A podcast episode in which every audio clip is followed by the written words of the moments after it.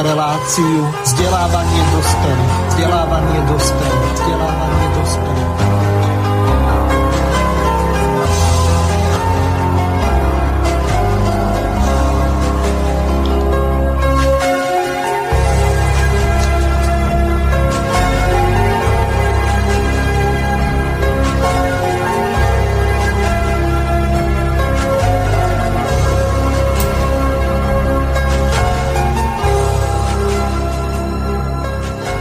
Vážení a milí poslucháči, vítam vás zo štúdia Banska Bystrica Juch pri počúvaní relácie vzdelávanie dospelých. V dnešnej relácii sa zameráme na politiku v Českej republike v prvej časti relácie, kde je hosťom pán inžinier Jaroslav Tichy, ktorého srdečne pozdravujem. Zdravím vás, Jaroslav. Dobrý den vám i posluchačům, zdravím. Takže Témou dnešnej relácie e, sú aktuálne pomery e, na českej politickej scéne. E, zameráme sa na oblasť sudiet a samozrejme dianie okolo premiéra Babiša. Aby sme to zbytočne nenaťahovali, tak ja pripomeniem našim poslucháčom, že môžete využiť e-mailovú adresu, či už z našej web stránky, to znamená zelené tlačítko otázka do štúdia, tam mi bude preposlaná. Prípadne e, môžete využiť e, priamu e-mailovú adresu studio.bb.juh zavinať slobodnyvysielac.sk prípadne v poslednej časti alebo za predpokladu, že by e, som nereagoval dlhšie na vašu e-mailovú adresu, tak e, už sa nám párkrát staralo, naposledy teraz, že niektoré e-maily z neznámych dôvodov skončia v spame, tak e, z toho dôvodu e, to neberte, že e, niekto tu niečo cenzuruje alebo snaží sa na nejaké vaše otázky neodpovedať alebo nejakým spôsobom to ignorovať. To sa u nás nedeje. Tu nie je žiadna cenzúra. Dokonca tie kritické e-maily tak zvyšujú úroveň relácie aspoň v tom slova zmysle, že nemusíte ani s našimi hostiami hostiami e, súhlasiť, e, máte právo e, sa vyjadriť a môžete zaujať aj kritický postoj.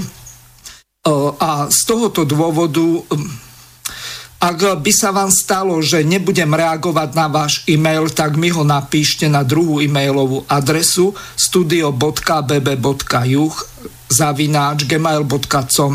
Samozrejme, tí, ktorí máte sprevádzkované Jitsi Meet, tak môžete priamo volať. Táto linka je voľná pre volajúcich Môžem vám to ešte e, úplne jednoducho vysvetliť takým spôsobom, že e, môžete e, si do prehliadača dať meet.jitsi a tým pádom sa dostanete na online stránku a tam v spodnej časti napíšete SBBJ veľkými písmenami a dáte go bez akýchkoľvek registrovačiek, vytvárania účtov a e, inštalácií e, môžete priamo položiť otázku do štúdia. E, takže to sú základné informácie ohľadom volania alebo písania e-mailov Vzhľadom k tomu, že dnes eh, bude mať dvoch hostí, tak eh, druhý Skype eh, bude pre pana Ruhiga v druhej časti, kde sa budeme venovať aktuálnej politickej scéne na Slovensku. Alex Harabin a ďalšie problematiky, ktoré sa objavujú na Slovensku a sú buď v rozpore s ústavou, alebo nakoniec Roman vám to v druhej časti po 16.30 vysvetlí. Takže pán Tichy, ideme prejsť rovno na, k meritu veci. My sme sa pred reláciou asi dva dní dozadu rozprávali o tom, že a čo sa vlastne deje na tej českej politickej scéne a ako sa napríklad zrušenie Benešových dekretov môže dotknúť Slovenska, tak by som vás poprosil o taký obšírnejší úvod do problematiky. Nech sa páči, máte slovo. E, začnou e, poněkud možná nečekaně nebo netradičně. E, začal bych tím širším rámcem, A sice tím, že v zemích V4 jde teď o to, kdo tam bude mít dominantní vliv. Jestli tam bude mít globalisté prostřednictvím svého nástroje Evropské unie, nebo jestli to budou američané, kteří mají svoji představu o takzvaném projektu Trojmoří a tak dále, tak dále včetně tedy samozřejmě základem těchto, v těchto zemích, což také není nic příjemného. Čili je to jedno, je to eh, takové zbláta do louže. To je první věc. Eh, druhý takový, druhý takový bod, který u toho je, který je důležitý, je, že na Andreje Babiše se teďka zvýšily tlaky po té, co navštívil Spojené státy, hovořil s prezidentem Trumpem, pak navštívil Izrael, to znamená, že logicky eh, se zvýšily tlaky z té druhé skupiny prostřednictvím Evropské unie. Do toho zapadá, do toho zapadá ještě další záležitost a to je, to je teďka snaha rozbít uh, ty jednotlivé státy a uh, k tomu teda také přispívají i znovu tedy uh, rozbíhané nároky tedy takzvaných sudeckých Němců zase na pohraničí, Eh, německé a kolaborantské šlechtě eh, na rozbití nebo prolomení Benešových dekretů, na navrácení majetku a tak dále a tak dále, kdy v podstatě finále by mělo být to teďka po, víte, že asi, že byl uh, vrácen majetek nebo rozhodnuto o vrácení majetku uh, uh, rodu de Furvalderode, což je německo-belgický uh, rod šlechtický, a e, kde teda e, e, de Furvalderode sloužil u Wehrmachtu, dokonce byl u Abwehru a tak dál. Jsou na tom doklady, bohužel soudce se přiklonil k tomu, že někdy v roce 47 mu údajně mělo být vráceno jakýmsi úředníkem někde na okresním, na okresním výboru českého občanství. Mm, okolnosti toho a tak dále neznáme, ani nevíme, zda to je pravda, tvrdí si, že ano. Takže to mělo být rozhodující a nikoli to, že, eh, že v podstatě to byl člověk, který se provinil prostě proti národu a tak dále, a tak dále. No a to je signál k tomu, aby se vlastně teda otevřel splav tedy Eh, těch dalších nároků, kde už v řadě jsou Lichtensteinové, což je v podstatě půlka Moravy, když to vememe, a potom další. Eh, co bude výsledkem? Výsledkem, výsledky budou dva, kromě teda, kromě teda toho, že bychom přišli zase o pohraničí a tak dál. Dojde tedy k rozpadu státu, eh, stát bude konečně podle představ některých zahraničí rozdělen na regiony, přestane existovat, bude rozdělen na regiony, budeme rozdělen na tři regiony, dva mají být vlastně německé, jeden rakouský, kdy teda ti, naš, ti naši občané vlastně nebudou mít nikde, uh, jak si co do počtu navrh, takže budou vždycky přehlasováni, takže, takže uh, jejich hlas bude nám tak platný asi jako v Evropské unii při současných pravidlech hlasování. No a nebudeme moci klást uh, odpor proti islamizaci prostě proto, protože stát jako instituce a jeho představitelé vlastně skončí. Toto, jsou, toto je hlavní smysl e, těchto opatření. A teď, teď se pojďme podívat na to, jak vlastně, jak vlastně teda to celé začalo. Přišlo, eh, přišlo se, eh, tak to ještě řeknu, mm, v současné době u nás eh, byl odhlasován a prošel parlamentem teďka prošlo usnesení, že se mají přeskoumávat akce z velké privatizace. To samozřejmě hodně lidí, kteří v té době se provinili nebo nemají čisté ruce, tak je to samozřejmě dosti zneklidnilo. Udělala se teda, udělala se tedy akce, kdy vlastně e, z, takzvaně z Bruselu přišel uniknutý, uniklý návrh e, auditorské zprávy, která konstatuje, že prostě tady jsme se provinili, že máme zaplatit 451 milionů, ať už tedy na pokutách, anebo na, hovořím o korunách samozřejmě, anebo teda na vratce nějakých peněz a e, když jako se hovoří, jaké jsou tam zdrcující důkazy a podobně. Když se na to někdo podívá blíže, samozřejmě následuje potom akce na Václavském náměstí, potom teďka minulou neděli byla dokonce na, let, na letné, kde se sjelo asi 250, nebo bylo svezeno asi z celé republiky asi 250 tisíc lidí a tak dál.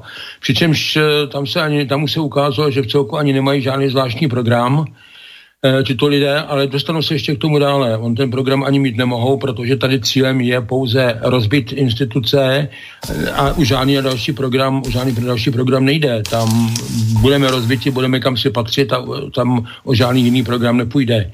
Takže takové to vyprávění jako na Slovensku, že před časem bylo, také pod nějakými takovými podstrčenými zdůvodněními, že půjde o jakési lepší jakousi lepší Českou republiku a podobné hlouposti, tak jako to ani moc neakcentovali. O, to myslíte to hnutie Milion chvílek za demokracii? Ano, ano, ano, ano, ano. Milion chvílek, kdy teda, kdy teda to celé vede, reportuje jakýsi zběhlý student Minář, který teda je tam ve světle hnědé košili, v hnědých kalhotech, v podstatě bez sice insigní Hitlerjugend, ale jinak jako už teda připraven a vymundurován a kdy jakýsi Jáhen, německý, Stachová, tam už je jako hostem, jako zásudeťáky na tribuně a podobné věci. Čili máme našlápnuto dobře, tedy na toto. Eh, když se ale podíváme na ty důvody, proč vlastně tady k tomu došlo, tak k těm 451 milionů, který teda by v podstatě nám měl být, by nám měl hrozit, tedy, že ho máme zaplatit, údajně kvůli Babišovi, a takzvanému čerpání e, dotací Agrofertem nemůže to čerpání, protože eh, tam nikdo nic nečerpá, tam se když tak, tak se dává žádost a po, eh, po, po odsouhlasení a kontrole, či, tak se vyplácí a pak se ještě kontroluje užití, tak se ukazuje, že při nejmenším ze dvou, ze dvou třetin tento návrh, takzvané auditní zprávy, o které teda proskakují informace, že byla napsána v Praze, do toho Bruselu eh, jenom byla poslána, tam se otočila, byla poslána zpátky jako bruselská, ale to nechci, tomu, nejsou, k tomu není zatím jaksi zdůvodnění, takže o tom nechci eh, jako naplno hovořit. Nicméně se ukazuje, že ta zpráva ze dvou třetin, nebo ten návrh té auditní zprávy, že se vztahuje k praxi schvalování a proplácení dotací za dřívějších vesměs pravicových vlád.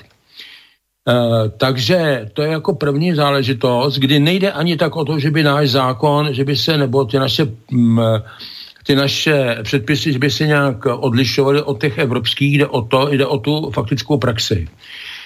Takže uh, vlastně tady je, tady je Andrej Babiš uh, v souvislosti s touto částí návrhu obvinován tou naší domácí opozicí ve spolupráci s některými zájmovými skupinami ze zahraničí, zcela neoprávněně, nepodleženě, ale cíleně.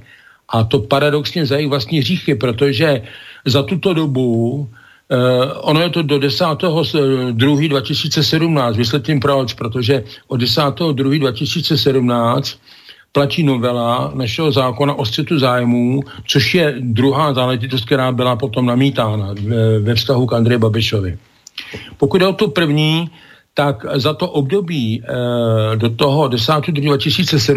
nám tedy ta auditorská zpráva e, ne, nehovoří o tom, že by nám měli vyměřovat nějakou pokutu, ale je potřeba si říci, že za, toto, za toto období jsme zaplatili nebo vrátili do Evropské unie 35 miliard, ne milionů, miliard korun.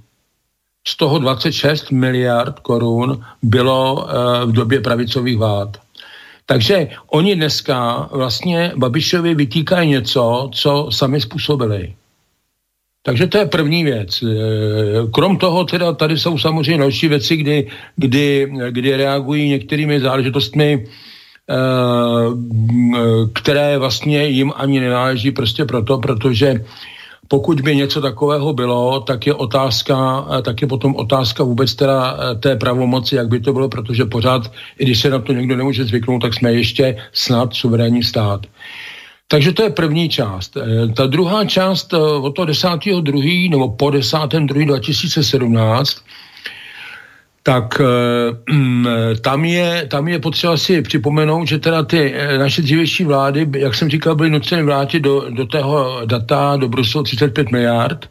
Nicméně tato skutečnost ty naše občany, ty, ty náhle bojovníky z toho Václavského náměstí či z té pražské letné nechává vůbec v klidu. Oni samozřejmě ani tu zprávu nečetli, protože kdyby četli, tak by pochopili a, a rozuměli vůbec, co čtou, tak by pochopili, že byli vyloženě podvedeni.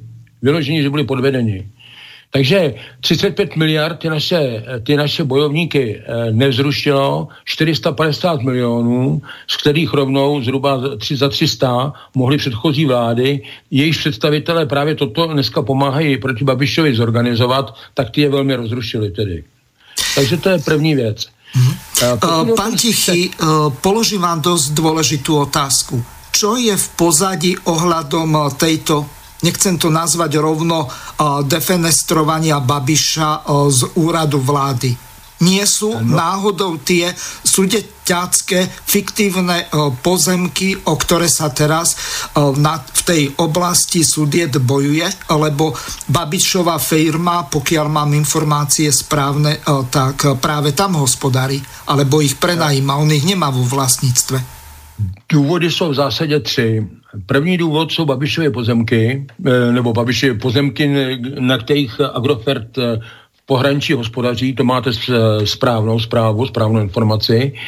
Druhý důvod je ten, že Babiš, i když teda e, není e, nějaký jednoznačně pevný, tvrdý, jako je třeba Orbán, tak je přece jenom v Evropské unii chápan jako jakási překážka islamizace u nás. Samozřejmě především tedy s, s prezidentem Zemanem za zády, protože jinak by tak jako pevný moc nebyl.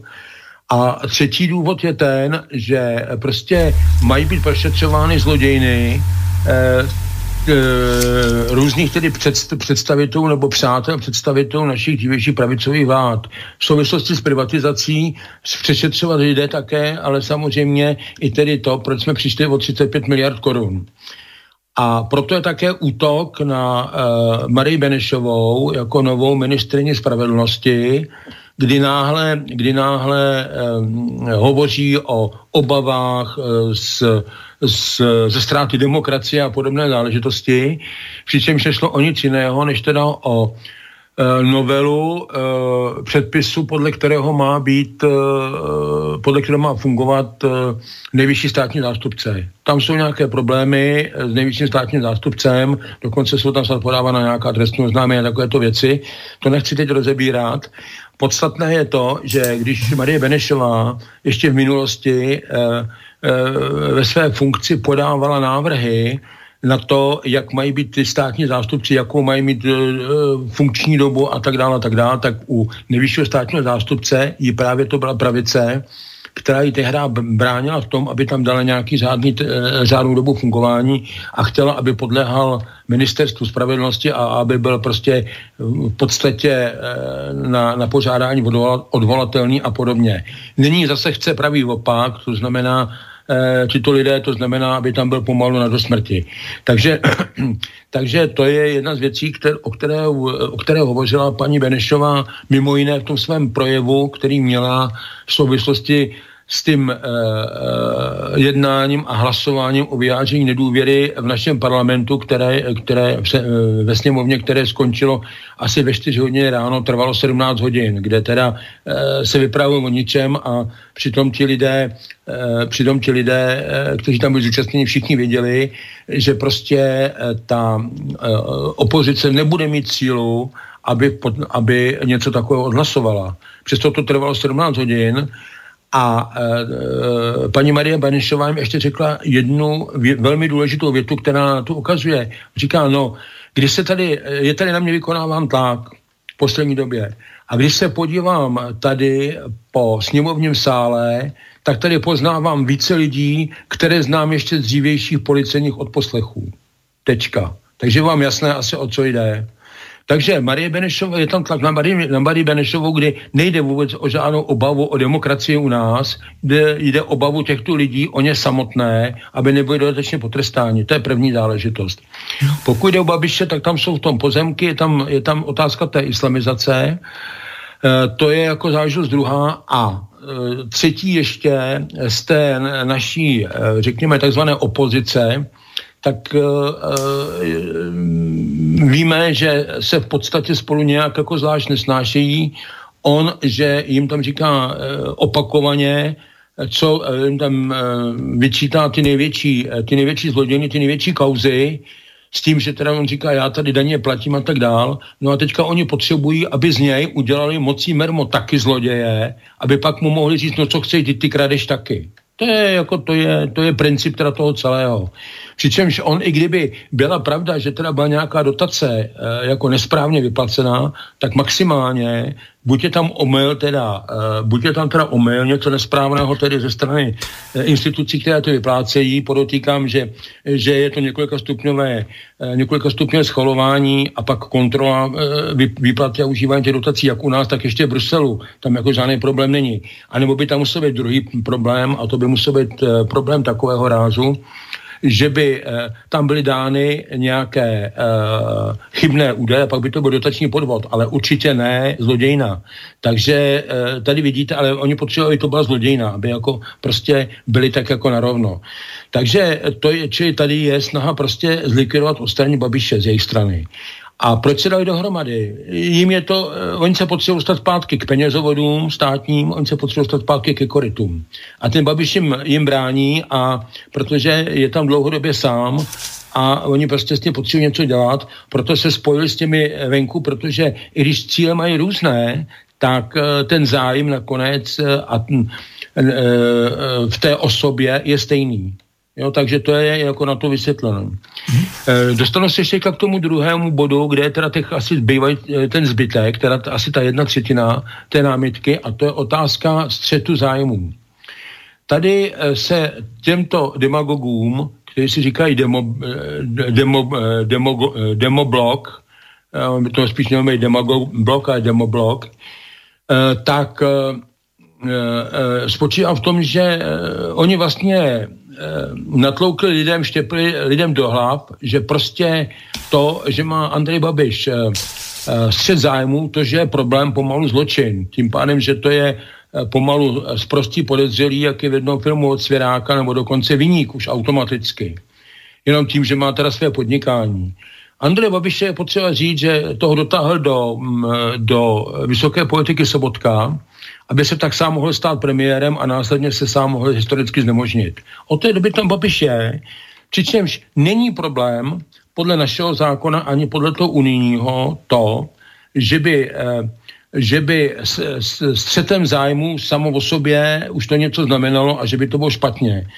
Tam je otázka jiná, tam je otázka taková, aby v případě střetu zájmu, a e, Andrej Babiš nepochybně střet zájmu má, tak aby teda se to posuzovalo prostě podle zákona a tedy tak, zda Andrej Babiš při střetu e, zájmu e, zda zneu, nesmí prostě zneužít svých funkcí, svého postavení k tomu, aby získal nějaký osobní prospěch, buď pro sebe nebo pro firmu.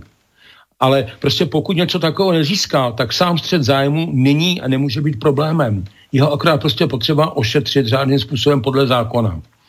To je přesně to, co Andrej Babiš udělal. A v tom je to již také jádro pudla. Jenže oni těm lidem řeknou, oni viní, protože on je ve střetu zájmu. A tam už lidi blbnou tak, že už pak jsou na něj různé požadavky, aby Babi všechno prodal a snad pomalu, pomalu snad to rozdal na charitu, nebo já nevím, prostě to jsou jako úplné nesmysly, protože ti lidé dneska jsou, jsou natolik eh, za prvé zmanipulování, za druhé natolik pohodlní něco číst a po něčem se podívat, že oni nevědí a jsou schopni uvěřit sebe větší hlouposti. Já si myslím, že s máte na Slovensku určité zkušenosti taky. I když to u nás zase nebylo až tak dramatické. No. Takže takže to je ten druhý moment, který tam je a v podstatě je lichý také. To, co udělal Andrej Babiš, je, že teda on dal, uh, on splnil teda uh, podmínku teda toho našeho zákona o střetu zájmu, respektive té novely, platné právě od 10.2.2017, zřídil teda, zřídil uh, svěřené, svěřenské fondy, do, které, do kterých teda převedl teda ten, to své podnikání. A krom toho ještě udělal jednu věc, protože on dostal i nějaké doporučení od od Gintra Ettingera, což je teda eurokomisař pro rozpočet, jak teda to má, tyto, eh, jak má v takovémto případě postupovat. A tam dostal eh, to doporučení, aby postupoval podle jedné z následujících tří možných variant. Za prvé, vytvořit trust, to znamená svěřenecký fond a do něj své podnikání vložit, s tím, že o naplnění tohoto požadavku budou rozhodovat výhradně české orgány. Babiš to samozřejmě udělal. Rozhodují české orgány a proto ty řekli, ano, je to v pořádku a proto náhle jako nechápeme, proč by náhle do toho měl vrtat nějaká, nějaká auditní zpráva od někud nebo návrh auditní zprávy, navíc nikým nepodepsané, z Bruselu. Jo? Takže to je jako první věc.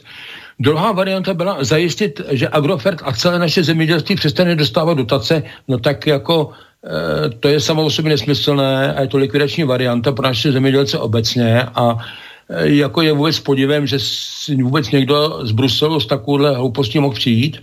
A nebo třetí varianta, zdržet se všech politických e, to je z vládních aktivit v souvislosti s rozhodováním o přidělování dotací ze strukturálních fondů EU.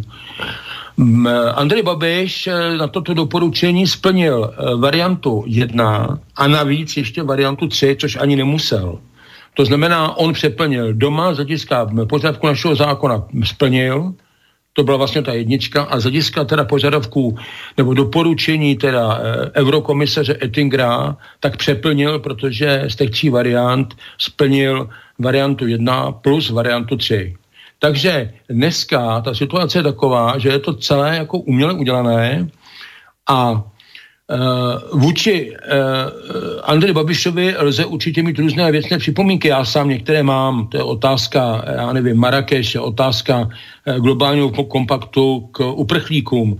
To je otázka istambulské umluvy. Některé další věcí toho, že velmi často v zahraničí říká něco jiného, než tady doma, případně dělá a tak dále. Ale ale ty, ty důvody, byly, které byly uvedeny na těch demonstracích, tak ty tam nepatří. Ty jsou naprosto liché. A je prostě potřeba, aby ty naši občané se dověděli, že byli organizátory této akce podvedení a že tato akce celá je organizovaná, financovaná ze zahraničí ze zcelaných důvodů, o kterých jsme hovořili.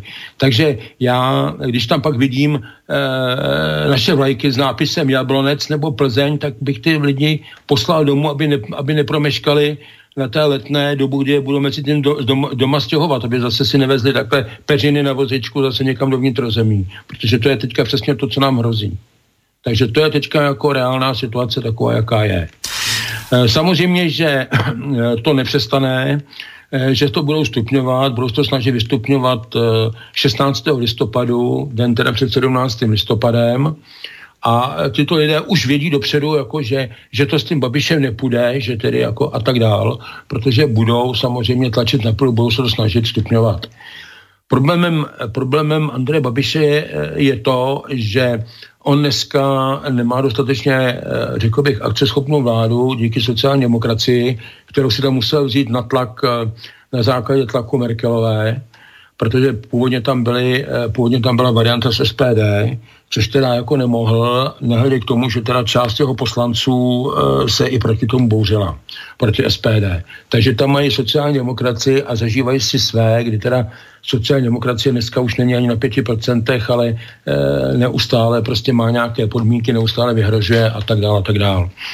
Teďka asi sledujete, nebo jste slyšeli něco o té záležitosti s ministrem kultury Staňkem, kdy teda minister kultury Staněk odvolal uh, šéfa Národní galerie pana Fajta, protože pan Fajt si uzavíral smlouvy sám za sebou a uh, psal si odměny pře- přes milion korun a podobné věci uh, za nehospodárnosti, odvolal i šéfa galerie v Olomouci, což zbudilo velký poprask. Nicméně šéf ČSSD a první místo předseda vlády nejprve teda, jak si eh, to kvitoval eh, souhlasně, pak ale dostal od dneska bohužel spolupracující opozice dostal jiné pokyny, takže řekl, že ne a že je prostě potřeba, že je prostě za to potřeba a za jiné věci, že je prostě potřeba ministra Staňka odvolat.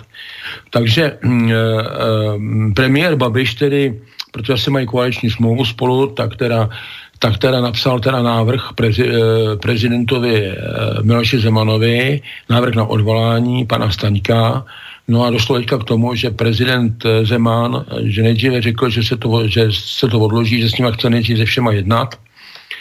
Navíc místo něj tam má přijít člověk, který, jak sám říká premiér, prezident Zeman, kterého zná z dřívějška, ze sociální demokracie, který o kultuře neví vůbec nic takže eh, že o tom chce s nima jednat. byl vyvíjen tlak a vydáváno za ústavní krizi, takže prezident nakonec přerušil dovolenou, přijel zpátky do Prahy s tím, že teda věc budou celou, celou řešit.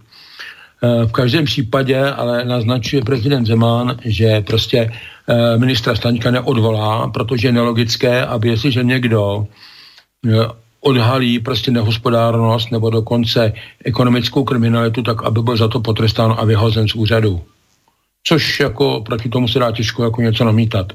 Takže uvidíme, protože ČSSD to postavil kategoricky do té míry, že prostě pokud nebude minister Staněk odvolán, tak jakože odejdou z vlády. Takže teď jsme zdraví, jak se to dál bude vyvíjet, protože... Tak to spýtam jasné... sa vás. Je to vôbec reálne kvôli jednému ministrovi odísť z vlády?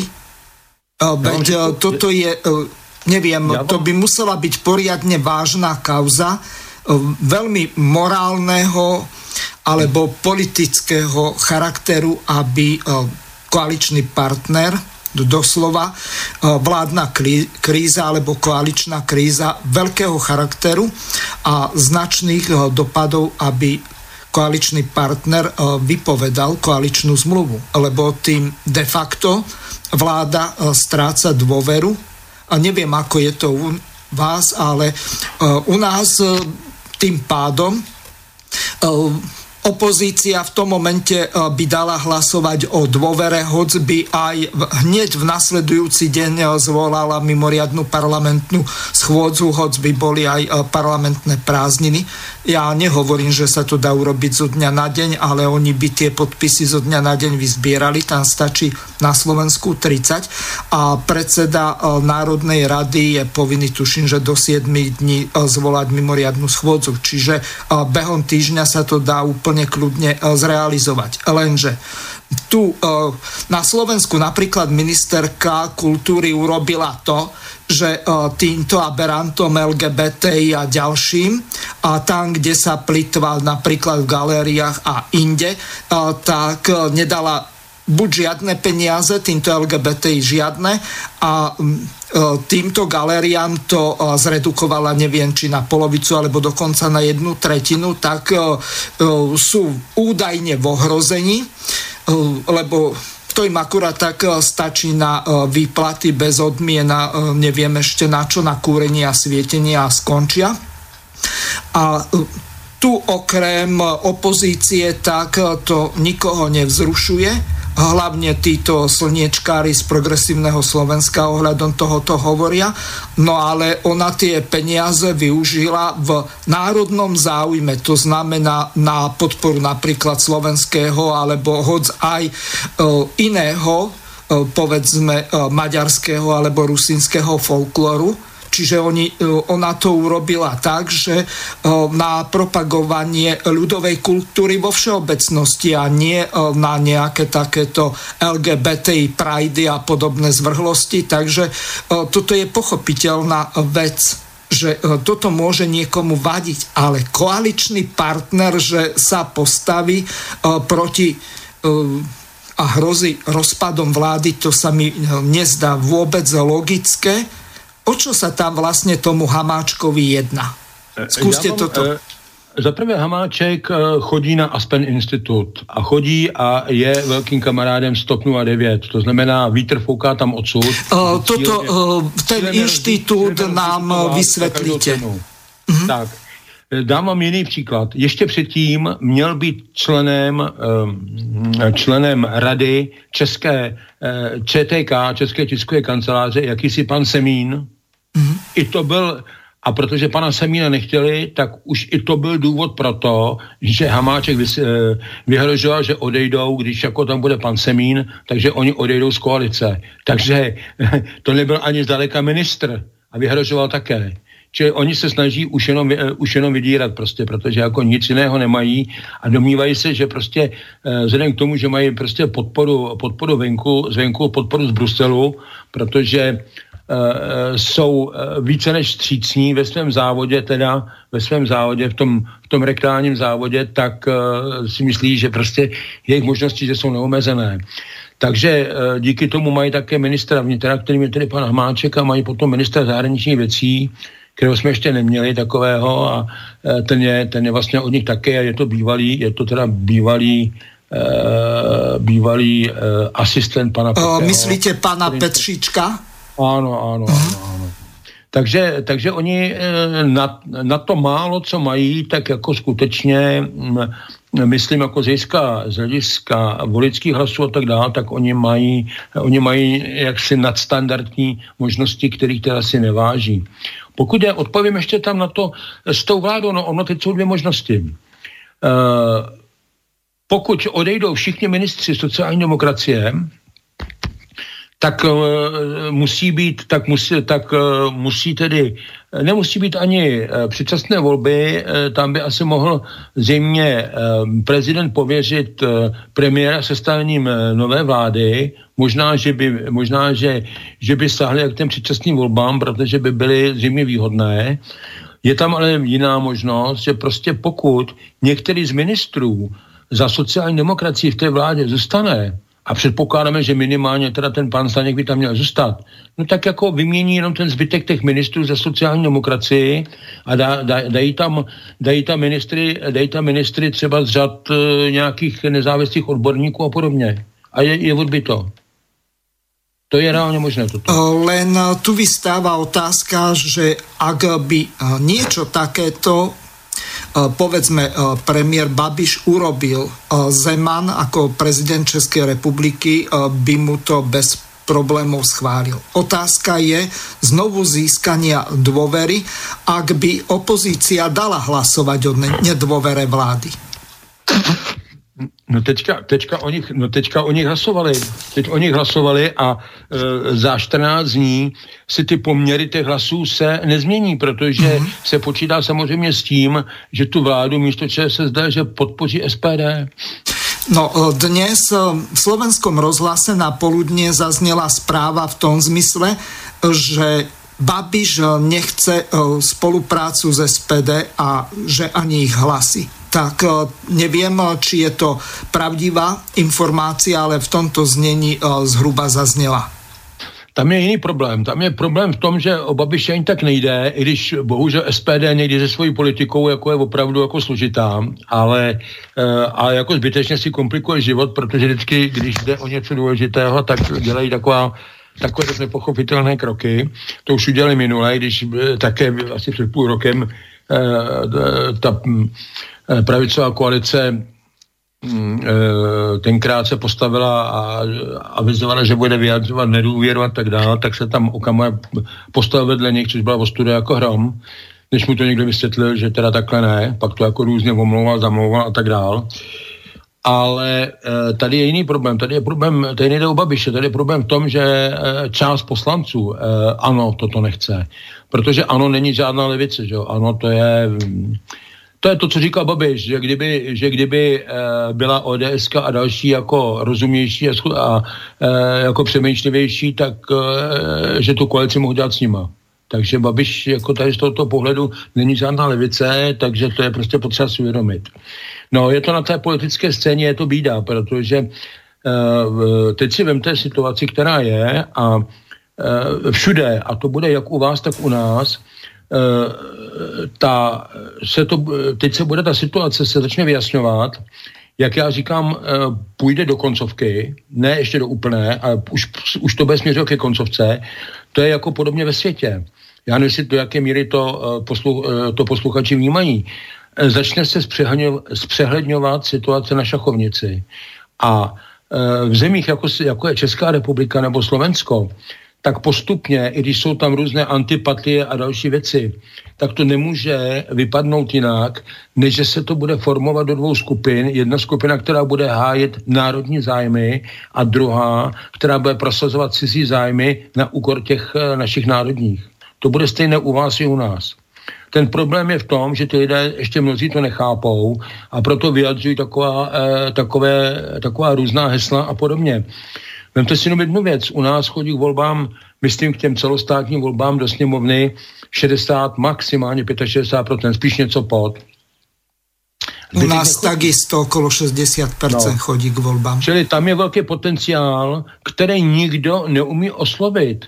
A to není to, že jim bude slibovat nějaké hlouposti a nebo, nebo, nebo pivo nebo párek zdarma někde na nějaký tancovačce před volbama. Vůbec ne.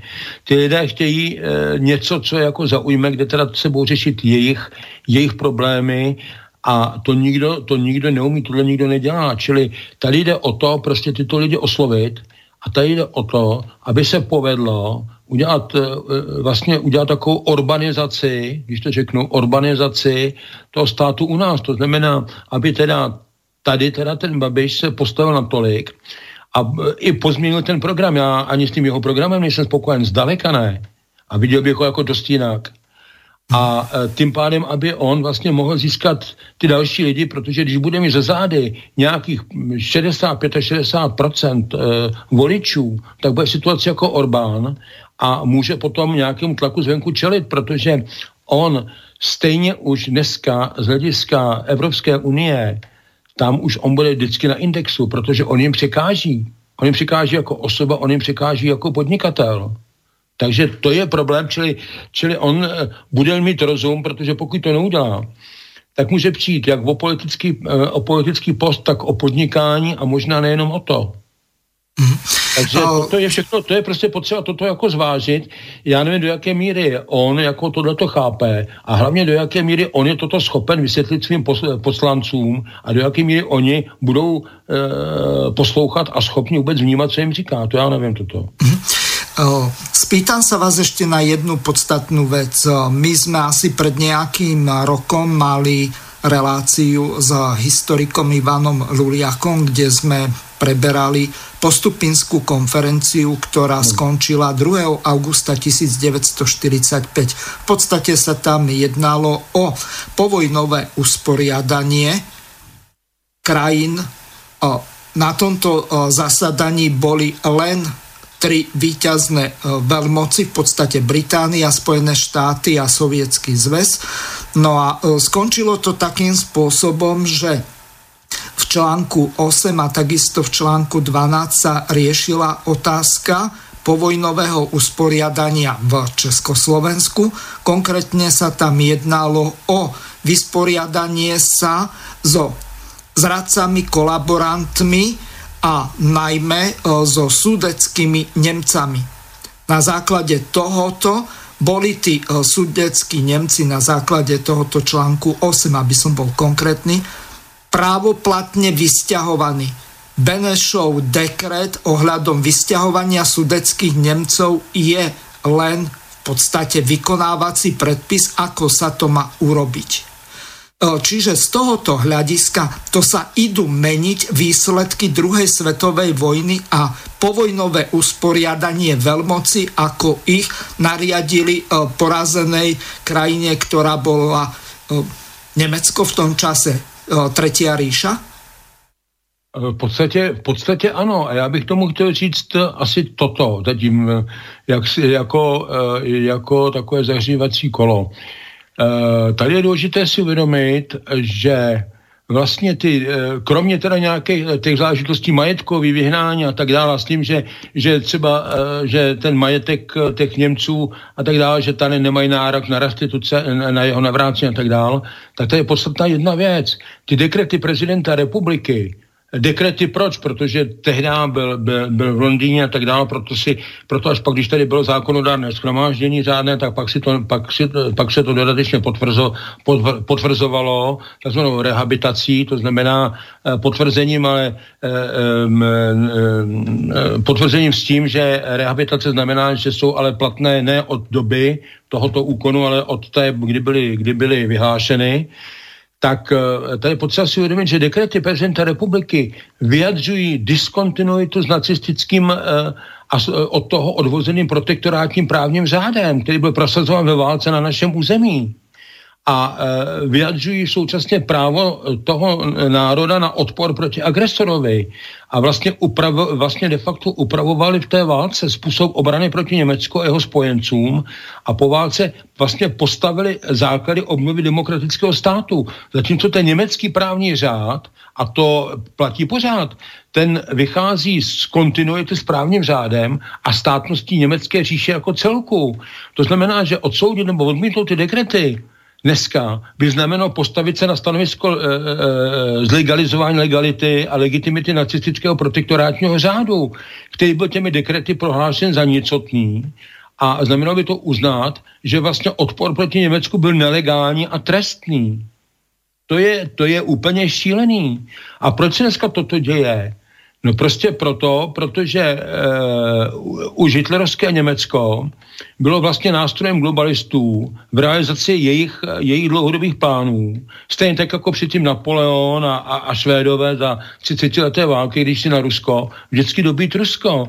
A když už koncem druhé světové války bylo zřejmé, že Hitler nevyhraje, tak se začalo už, eh, se začal vlastně komponovat nový projekt, jak tu Evropu dobít a jak vlastně vybudovat eh, čtvrtou říši. A už tehdy vznikal projekt, na, na, na uh, založení Evropské unie. A když se podíváte, kdo byl předchůdcem Evropské unie, že to teda byla montání unie uhlí a oceli, která byla zakládána v 50. letech a kdo byl jejím prvním prezidentem, Walter Hallstein, no to byl nacista jako, jako řemen a tak dále a tak dále.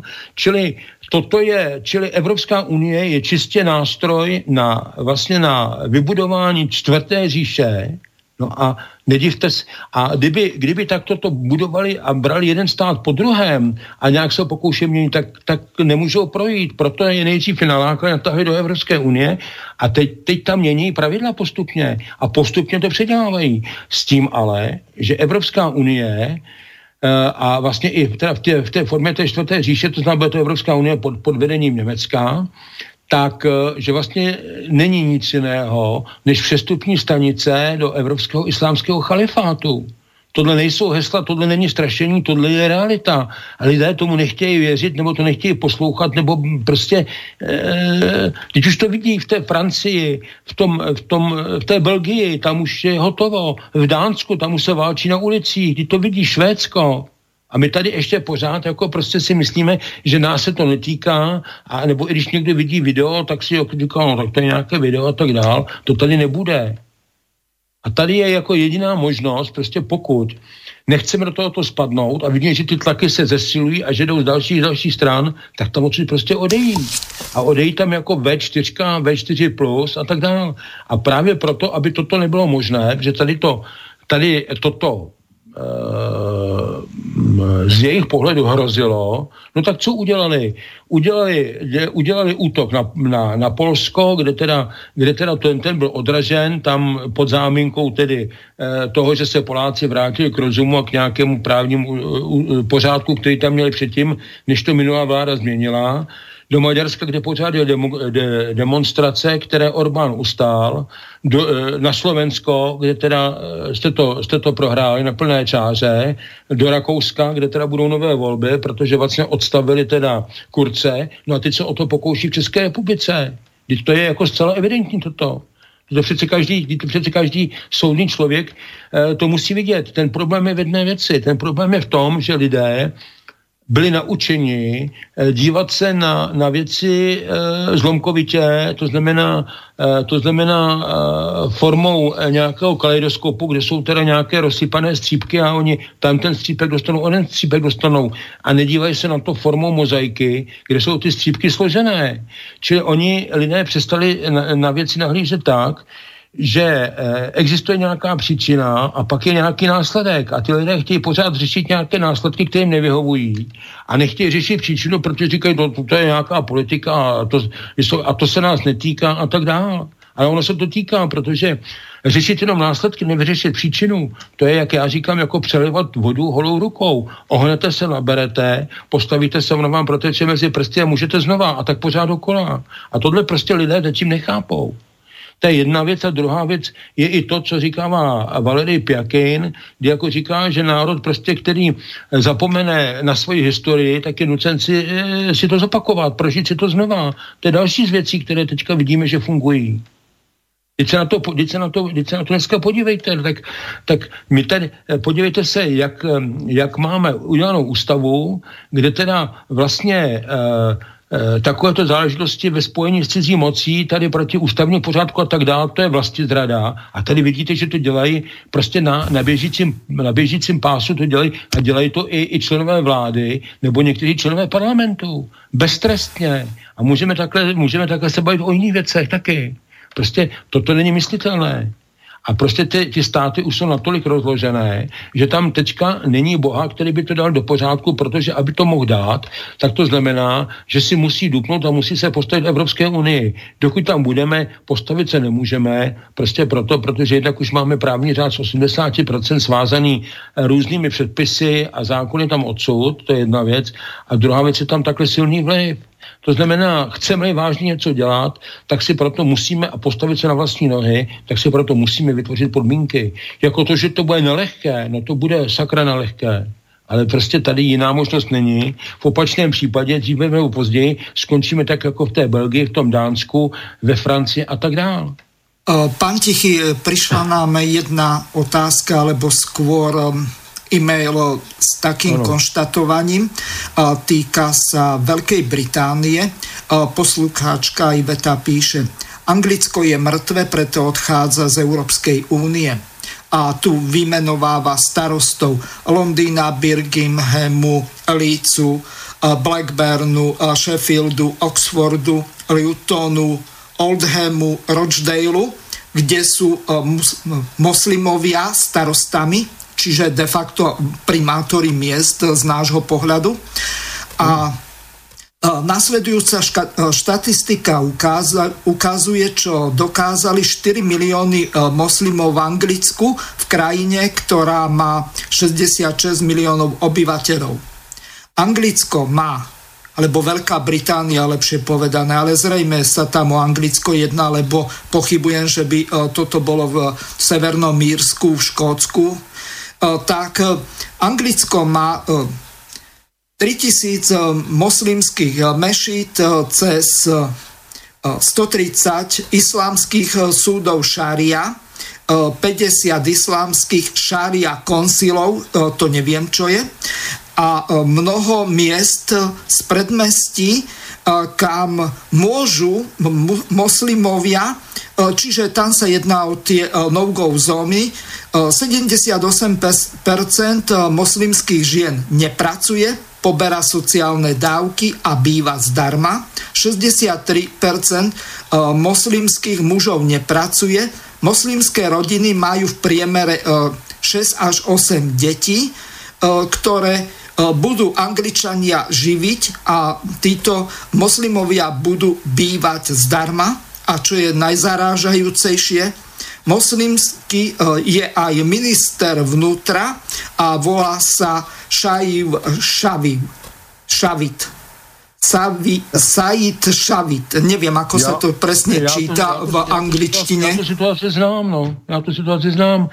No, e, tam jsou, e, tam jsou, dva, tam jsou asi dva takové momenty. Jedna věc je ta, že skutečně takhle to nejde. Oni to podcenili, po mém soudu, protože Víte co, oni eh, měli radši tam Pakistánce a Indii, protože oni na ně byli zvyklé ještě z těch svých kolonií, než třeba, než třeba, eh, než třeba eh, protože oni mývali jako sloužící a tak dál, než třeba Slovany, nás, Slováky, Poláky a tak dál. Byť třeba ty tam dělali různá řemesla, jako jsou klempíři a já nevím co, e, zámečníci a podobně, které oni sami dělat nechtěli. Tak jako přesto prostě proti Slovanu oni byli, protože oni jsou více rasově zatíženi, než by se zdálo. Na druhé straně tuto záležitost, která tam je, tak oni podcenili. A e, dneska se jim to samozřejmě vymstí. Faktem je to, že oni pořád e, do spolupracují s Trumpem, e, ať je to jak chce. No a Trump dneska, ten, to, co dělá? Trump dneska se snaží uzavřít, e, uzavřít cesty imigrantům do Spojených států. Teď, jestli víte, já jsem skoro okolností včera o tom hovořil na svobodném vysílači na pořád na vysílání ta, od 9 eh, hodin večer, eh, tak na tom českém, tak kdy teda teďka dokonce ty středoamerické země mu řekli, že mu je tam budou posílat, dále tam pouštět, když jim nedá asi 30 miliard dolarů, tak jim řekl Holoubkové takhle ne, takže já vám tady zastavím veškerou pomoc, kterou už tady berete. A Mexiku, to je tak Guatemala, Salvador a tak dál, a Mexiku, které teda je velké a má i teda produkci, kterou se snaží teda exportovat do Spojených států, tak dostanete na to tady takové clo, že už se nevyvezete vůbec nic.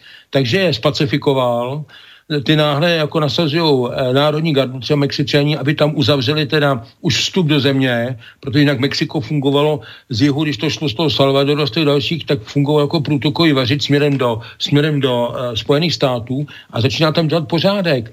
A kdo, kdo tam mu v tom brání? No, brání mu tam v tom demokratí takzvaný a i teda, i teda ty, kteří jsou tam teda v té, v té jejich poslanecké e, sněmovně, takzvané, že jo, tak ti tam k tomu brání.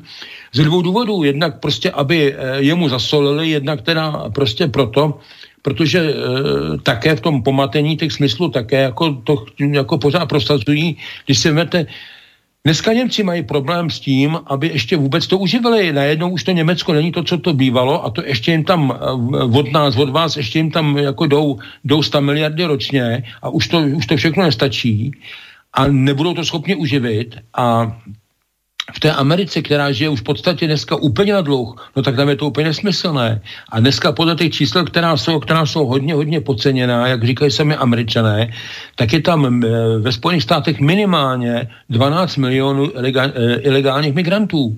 Kdo to má živit? Ale navíc eh, to vůbec nic neřeší. To řeší akorát jediné. Cílem je tady v případě Evropy zničit Evropu, protože Evropa eh, jako ne, nemůže být představa, že celá Afrika a polovina Asie, e, řekněme ten Blízký střední východ, že se všichni nahrnou do Evropy, to bychom tady stáli e, v pozoru jeden vedle druhého, jak v autobuse. Nebude voda, nebude jídlo, nebude nic, kdo by to živil, práci mít nebudou.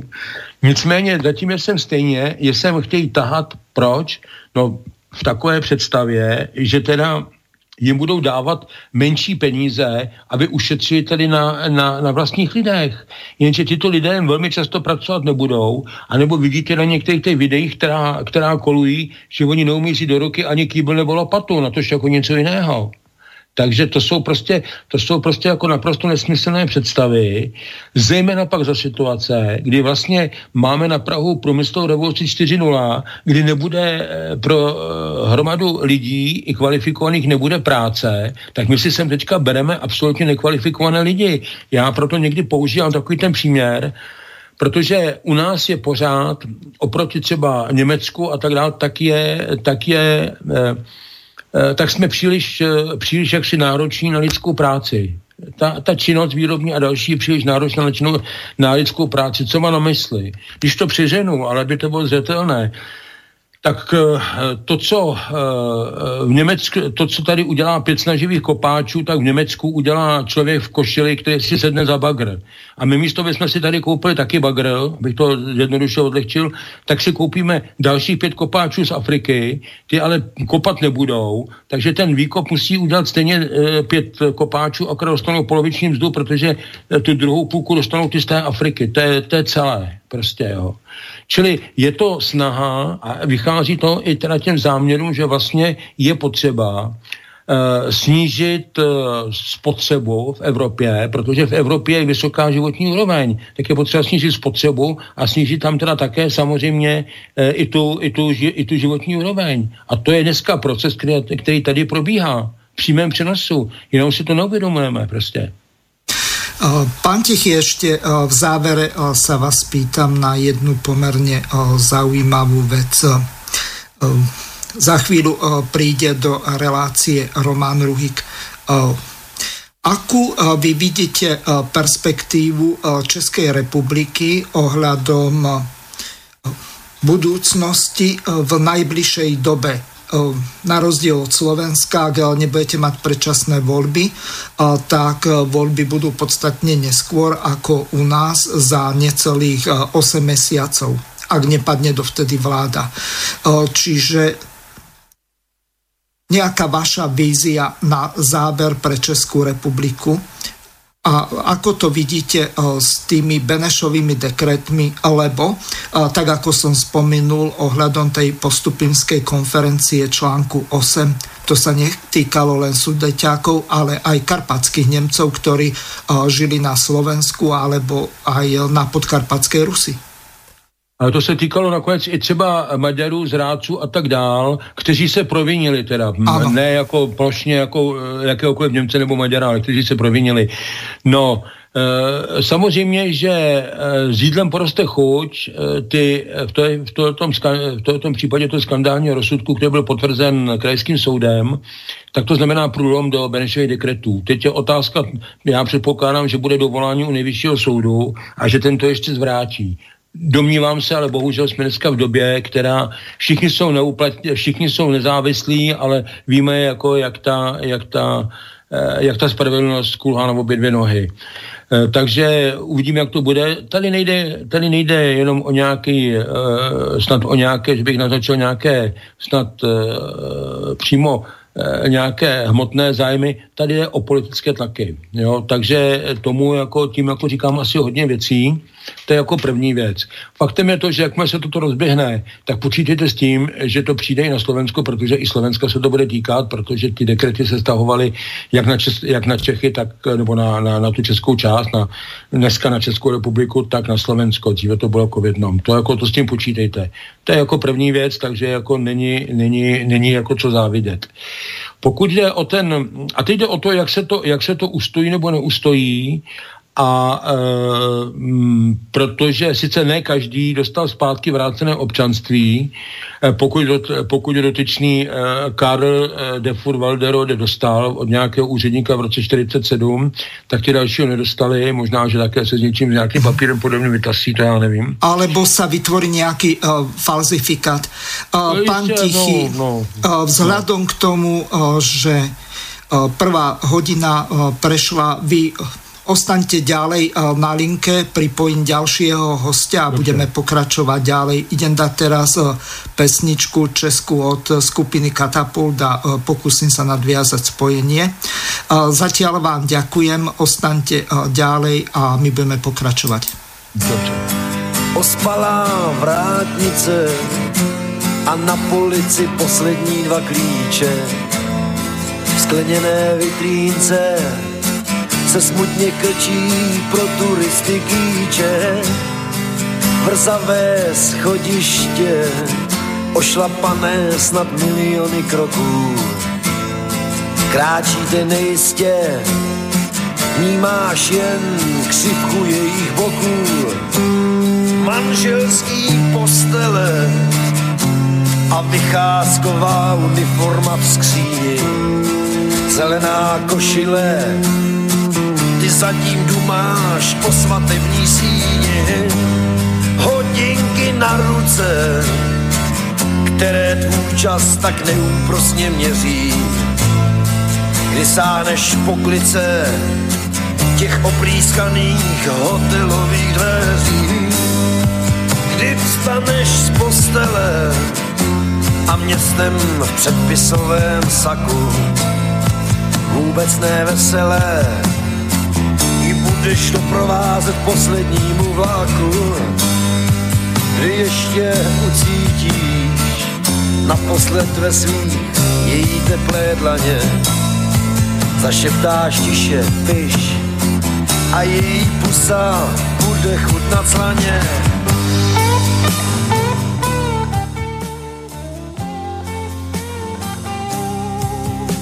Vážení poslucháči, e, pokračujeme v druhej časti našej relácie. E, predpokladám, že e, máme na linke druhého nášho hostia Romana Ruhiga. Roman, ak sa počujeme, tak ťa vítam. Prajem príjemné popoludne všetkým poslucháčom Slobodného vysielača aj k vám do studia. Ďakujem. Takže Hostia som eh, predstavil v dnešnej eh, druhej časti eh, relácie vzdelávanie dospelých sa budeme venovať politike a právam občanov. Takže prejdeme rovno k meritu veci. Roman, Udiala sa teraz v stredu jedna taká právne veľmi ošemetná záležitosť. Prešiel zákon poslanca za SAS pána Baránika, ktorým de facto zabránil sudcom akýmkoľvek kandidovať vo voľbách, ak si chcú ponechať ten talár sudcu. Ako sa ty na toto díváš a ako to vidíš z hľadiska ústavy, lebo viacerí ústavní právnici, dokonca aj bývalá ministerka spravodlivosti Lucia Žitňanská sa vyjadrila v tom zmysle, že je to minimálne na hrane ústavy, ak nie priamo jej porušením. Čiže Lex začal, Harabin. Ja by som začal ešte, aby som si povedal, že budeme sa hovoriť v tejto relácii o politike a práve občanov, kde politika a právo je taká nerozložná dvojica pojmov pre ochranu určitej skupiny ľudí na určitom území, kde môžeme politiku je definovať ako umením správať veci verejné, umením riadiť štát a obhajovať záujmy občanov, ale aj obhajovať záujmy štátu voči druhým štátom. Taktiež môžeme pomenovať právo ako súbor právnych noriem, súbor právnych vzťahov a právne vedomie jednotlivých občanov alebo ľudí. S právom sa spája právo voliť si svojich zástupcov, teda aj politikov a politici nám zastvoria súbor právnych noriem, s ktorými sa spájajú naše práva a povinnosti jedno, jedným z takých základných práv je právo byť volený a právo voliť. To zhruba asi tak nadvezuje na to, čo si povedal, čo predložil pán Baraník z SAS do parlamentu Národnej rady a dokonca v piatok tento zákon bol schválený. Napriek tomu ešte nie je účinný. Musíme povedať, že v podstate ide vyslovene adresne po jednom jedinom občanovi a to je v podstate kandidát na prezidenta Štefana Harabina, ktorý by, ktorý eventuálne by mohol kandidovať aj do parlamentných volieb, ktoré sa majú konať e, vo februári 2020. Už je uh, vyhlásený dátum?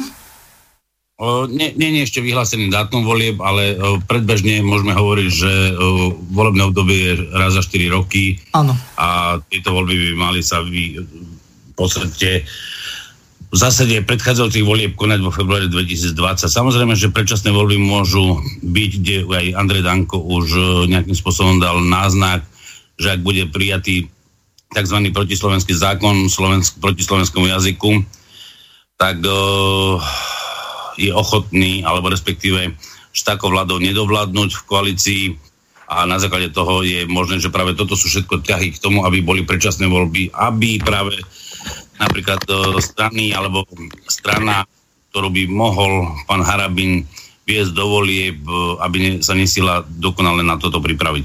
Tu vidíme vlastne hneď aj ďalší taký ten podraz, nezákonný, neústavný podraz. Ako som povedal, že každý má právo e, voliť a byť volený. Nemôže v tomto prípade sa obmedziť zákon len na konkrétne osoby alebo konkrétne osoby, ktoré vykonávajú určitú činnosť v štáte. Aj v nezávislom e, súdnictve, to znamená vlastne hovorím o trojdelení moci, to znamená nejaká výkonná moc, zákonná moc a súdna moc ako nezávislá. Aj keď samozrejme veľa občanov si povie, že súdna moc nie je nezávislá a vidíme to dokonca aj pri voľbe ústavných sudcov, že vlastne nie je nezávislá, lebo je vlastne, sú, vlastne ich nominujú. Volia ich eh, politici. Volia ich, volia ich politici z jednotlivých politických strán, takže vidíme, že tu nezávislosť až, až takú naozaj v skutočnosti nemáme a v tom prípade nemôžeme ani hovoriť naozaj v reáliách, že hovoríme o Slovensku ako právnom štáte. Práve Harabin vo volebnej kampanii na prezidenta vyslovene na toto poukazoval, že chce dosiahnuť právny štát a naozaj ten právny štát dnes na Slovensku nefunguje. To je, a myslím si, že ten právny štát už nefunguje od roku 1998, odkedy sa liberáli dostali poprvý raz k moci. A vidíme to následne aj tým, že neskôr sme aj prijali zákon článok 7 Ústavy Slovenskej republiky, kde sme dokonca aj určitú časť suverenity odovzdali na úplne iné organizácie, to znamená na Európsku úniu a v tom prípade jednoznačne, že vlastne ako právny štát sami o sebe nemôžeme byť právnym štátom.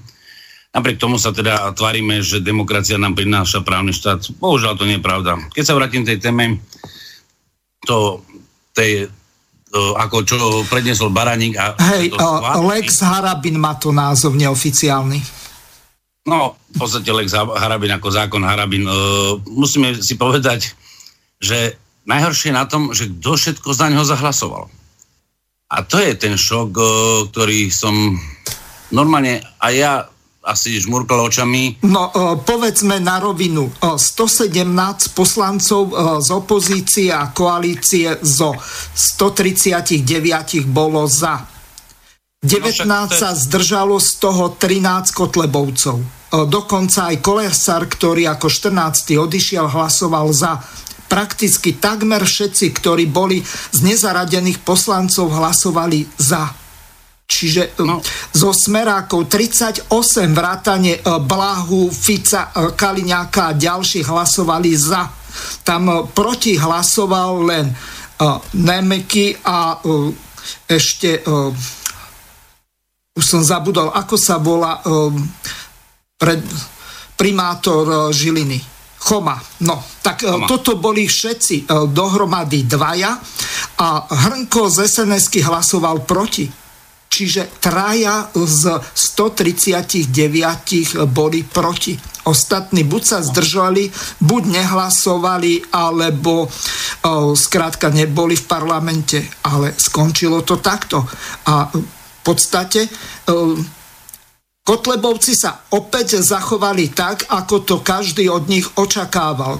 Umili si ako Pilát ruky, o, nie sme ani za, ani pros, proti, je nám to úplne jedno, lenže kde sú vlastne tie národné záujmy Slovenska? Toto je veľmi ťažká ošemetná otázka a čo mi píšu poslucháči, prečítam ti niektoré e-maily, tak toto je pra, priam také zdrcujúce. Tí ľudia vôbec v tom parlamente ani neuvažujú nad tým, nad nejakým pudom seba záchovy politickom, alebo neviem ako, veď ak sa dostanú tak, ako sa dostali v roku 2002 liberáli k moci, vtedy to bolo SDKU a ďalší, tak v podstate ich bude veľmi ťažko odstaviť od moci a tu oni môžu niekoľko volebných období vládnuť. A ak smer, ktorý nebude dávať nejaké sociálne balíčky, nebude mať moc podľa toho latinského divite et imperator skrátka prerozdeľovať pre svojich privlžencov a voličov peniaze, tak on skončí, tak ako skončil Mečiar. Ako sa ty na to dívaš? Z toho jednoznačne vyplýva, že ak niekto má strach, tak má strach vyslovene pred takými ľuďmi, ktorí chcú právny štát, ktorí chcú naozaj chrániť Slovensko nielen z pohľadu teda právneho štátu, ale aj z pohľadu tradičného, kultúrneho štátu, kde je základom rodina, tradičná rodina. A tu je vidieť, že vlastne, keď niekto má strach práve pred takýmto človekom, jedným jedincom, Štefanom Harabinom, tak uh, vedia, že asi páchajú nejakú nekalú činnosť, nezákonnosť, alebo na druhej strane je tam taká silná tužba pomoci, že tušia, že občania už ich prekukli a v parlamentných voľbách, tak ako v prezidentských voľbách, dali by hlas práve takému kandidátovi, ako je Štefan Harabin. Lebo náš štát má zásadný problém. Je skorumpovaný, prebyrokratizovaný, záujmy určitých politikov sú viac menej záujmy prospech cudzích mocností namiesto prospech občanov a tieto záujmy sú riadené reálne naozaj zvonku, to znamená, či je to z Washingtonu alebo z Bruselu. Tu je problém, že si spomenul aj tých liberálov. Títo liberáli sa jednoznačne boja, ak by sa dostala národná scéna k moci, tak v takom prípade by nemohli oni sami získať prvenstvo vo, vo parlamentných voľbách, kde zatiaľ momentálne prieskumy ukazujú, že by mali na to šancu. A nemohli by rozpredať už to posledné na Slovensku, čo máme, a to je lesy, voda a pôda. No veď ale um, presne na toto som poukazoval, že nemajú žiadne vlastenecké národné cítenie. To oni nevidia e, ďalej o dva kroky, že čo bude vlastne sledovať. Veď taký politik musí hrať e, tou politickou kartou tak, že má pripravené 3-4 ťahy dopredu. Nie uh, vidieť len nejakú víziu nejakých peňazí vo voľbách a prerozdelenia nejakých fiktívnych uh, 307 tisíc hrabinových hlasov?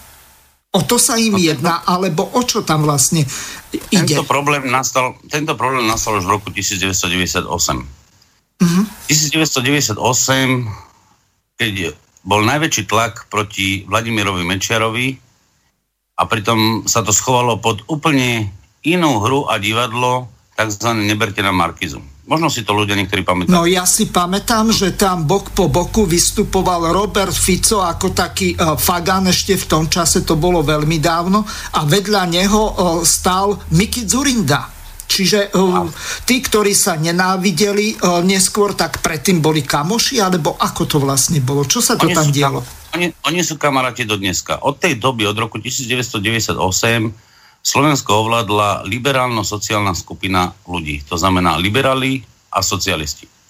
A už len pri moci sa pravidelne od roku 1998 títo striedali a uh, superli oni medzi sebou a národná scéna vlastne išla do pozadia. Na národnú scénu jedine, kto raz bol v parlamente alebo nebol, môžeme hovoriť o nejakej slovenskej národnej strane, ktorá v reáli uh, má to síce v názve, ale Bohužiaľ, po skončení predsedníctva Jana Slotu, ktorý mal samozrejme aj svoje chyby, prišiel nejaký Andrej Danko a ten Andrej Danko, keď si všimnete, tak uh, jeden deň je v Dume a druhý deň je uh, v Bruseli alebo vo Washingtone by chcel byť a nakupuje uh, zbrojný arzenál zo Spojených štátov, ktorý vlastne jednoznačne v rámci Severoatlantickej aliancii má byť použitý proti Rusku, Rusku. v prípade nejakej vojny. Mm-hmm. A na druhej strane chodiť do tej dumy sa zapáči. To znamená, to je čistá schizofrenia. Absolútne človek, ktorý nemá žiadny seba pod e, záchovy, ktorý by hovoril o ničom národnom, lebo nič nerobí pre Slovensko, ale robí vyslovene pre záujmy iných. To isté robí aj Robert Fico a dneska v zastúpení Smeru je to Pelegrini.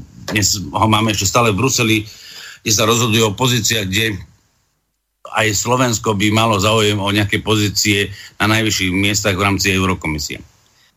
Ešte stále do toho, doteraz o tom nie je rozhodnuté. Vidíme, že tento strach e, z vlastného, z národného je to najhoršie, čo môže byť prospech našich občanov, lebo naši občania nemajú záujem, úplne reálne nemajú záujem byť područí niekoho iného. Zažívali to naši predkovia môžeme povedať, že tisíc rokov, keď uh, sme stratili svoje suverénne územie alebo vlastný štát alebo vlastný štátoprávny útvar, ktorému sa hovorí v knížkach v dejinách ako Veľkomoravská ríša, pritom bola to Slovanská ríša, tak uh, naozaj sme nemali na vlastnom území vlastné vzdelávanie vo vlastnom jazyku, nehovorilo sa na našich úradoch uh, našou rečou, zákony sme si netvorili sami, ale vždy sme vlastne museli príjmať zákony iných, či to bolo za obdobia neskôr Rakúska alebo Rakúsko-Horska,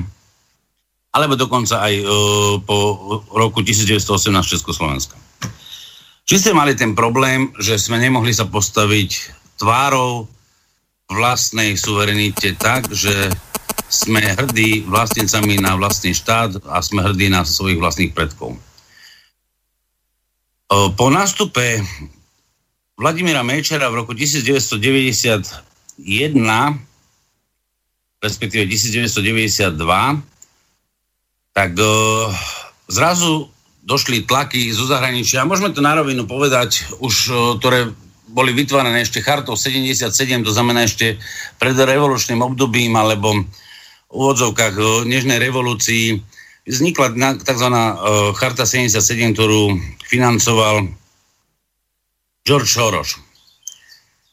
Po dnešnej revolúcii, úvodzovkovej dnešnej revolúcii 89, Charta 77 sa zmenila aj na Slovensku na nadáciu otvorenej spoločnosti, kde vystupovali určití ľudia, ako je Šimečka, ktorý dneska je v progresívnom Slovensku, A tento Šimečka vlastne už začal prvé útoky voči mečiarizmu a to ešte ani mečiarizmus ani nezačal. Uh, takto, Román, treba to dať na pravú mieru. Jedná sa o Martina starého či, Šimečku, Milána Šimečku, ktorý je zrejme jeho syn. Čiže tam sa jedná o otca a syna. Čiže ten mladý je v progresívnom Slovensku a obidvaja, starý... Obidvaja, Obidvaja sú progresívne Slovensku, akurát mladý vystupuje. Obidvaja sú... Mladý je v predsedníctve a teraz bol zvolený za europoslanca do Europarlamentu. Takže... Dobre hovoríš, ale obidvaja sú progresívne Slovensku, ano. to znamená, keď aj syn, uh, kde ty hovoríš o tom mladom, ktorý v podstate vstúpil do vedenia, alebo respektíve reprezentoval progresívne Slovensko, ktoré je neparlamentnou stranou. A je zaujímavé, že dnes už práve vďaka Markize a takýmto mainstreamovým médiám, ktoré sú kúpené zahraničnými spoločnosťami uh, majú zrazu uh, vyššie preferencie a viacej uh, mediálneho priestoru ako všetky ostatné národné strany. No, prakticky no, národné spomenul... strany z výnimkov sns nemajú žiaden priestor, vrátane parlamentnej strany ľudová strana Naše Slovensko Mariana Kotlebu. Ľudová strana, ľudová strana Naše Slovensko máva priestor, nemá ho možno až taký široký, ale máva priestor. Nemôžeme povedať, že nemá mediálny priestor. Má mediálny priestor, do široký má mediálny priestor akorát ho nemá tak často opakovaný, ako dajme tomu Andrej Danko v rámci SNS. To nemôžem povedať, že by nemal. Má, má. Aj on bol pozvaný niekoľkokrát aj do uh, e, RTVS, to znamená STV1 alebo STV2 a takisto aj do TA3. Nemôžem povedať, že nebol nebol pozvaný do Markízy alebo do Jojky. To je, to je velikánsky rozdiel. Takže má aj on mediálny priestor, takisto má mediálny priestor aj v radiách a takisto aj médiá o ňom píšu a takisto v rámci aj všetkých hlasovaní v parlamente sa píše takisto aj o LSNS, ako aj o, o iných politických stranách, ako hlasovali, alebo akým spôsobom dávali návrh zákona, alebo dokonca akým spôsobom aj v rozprave reagovali na iné e, návrhy zákonov.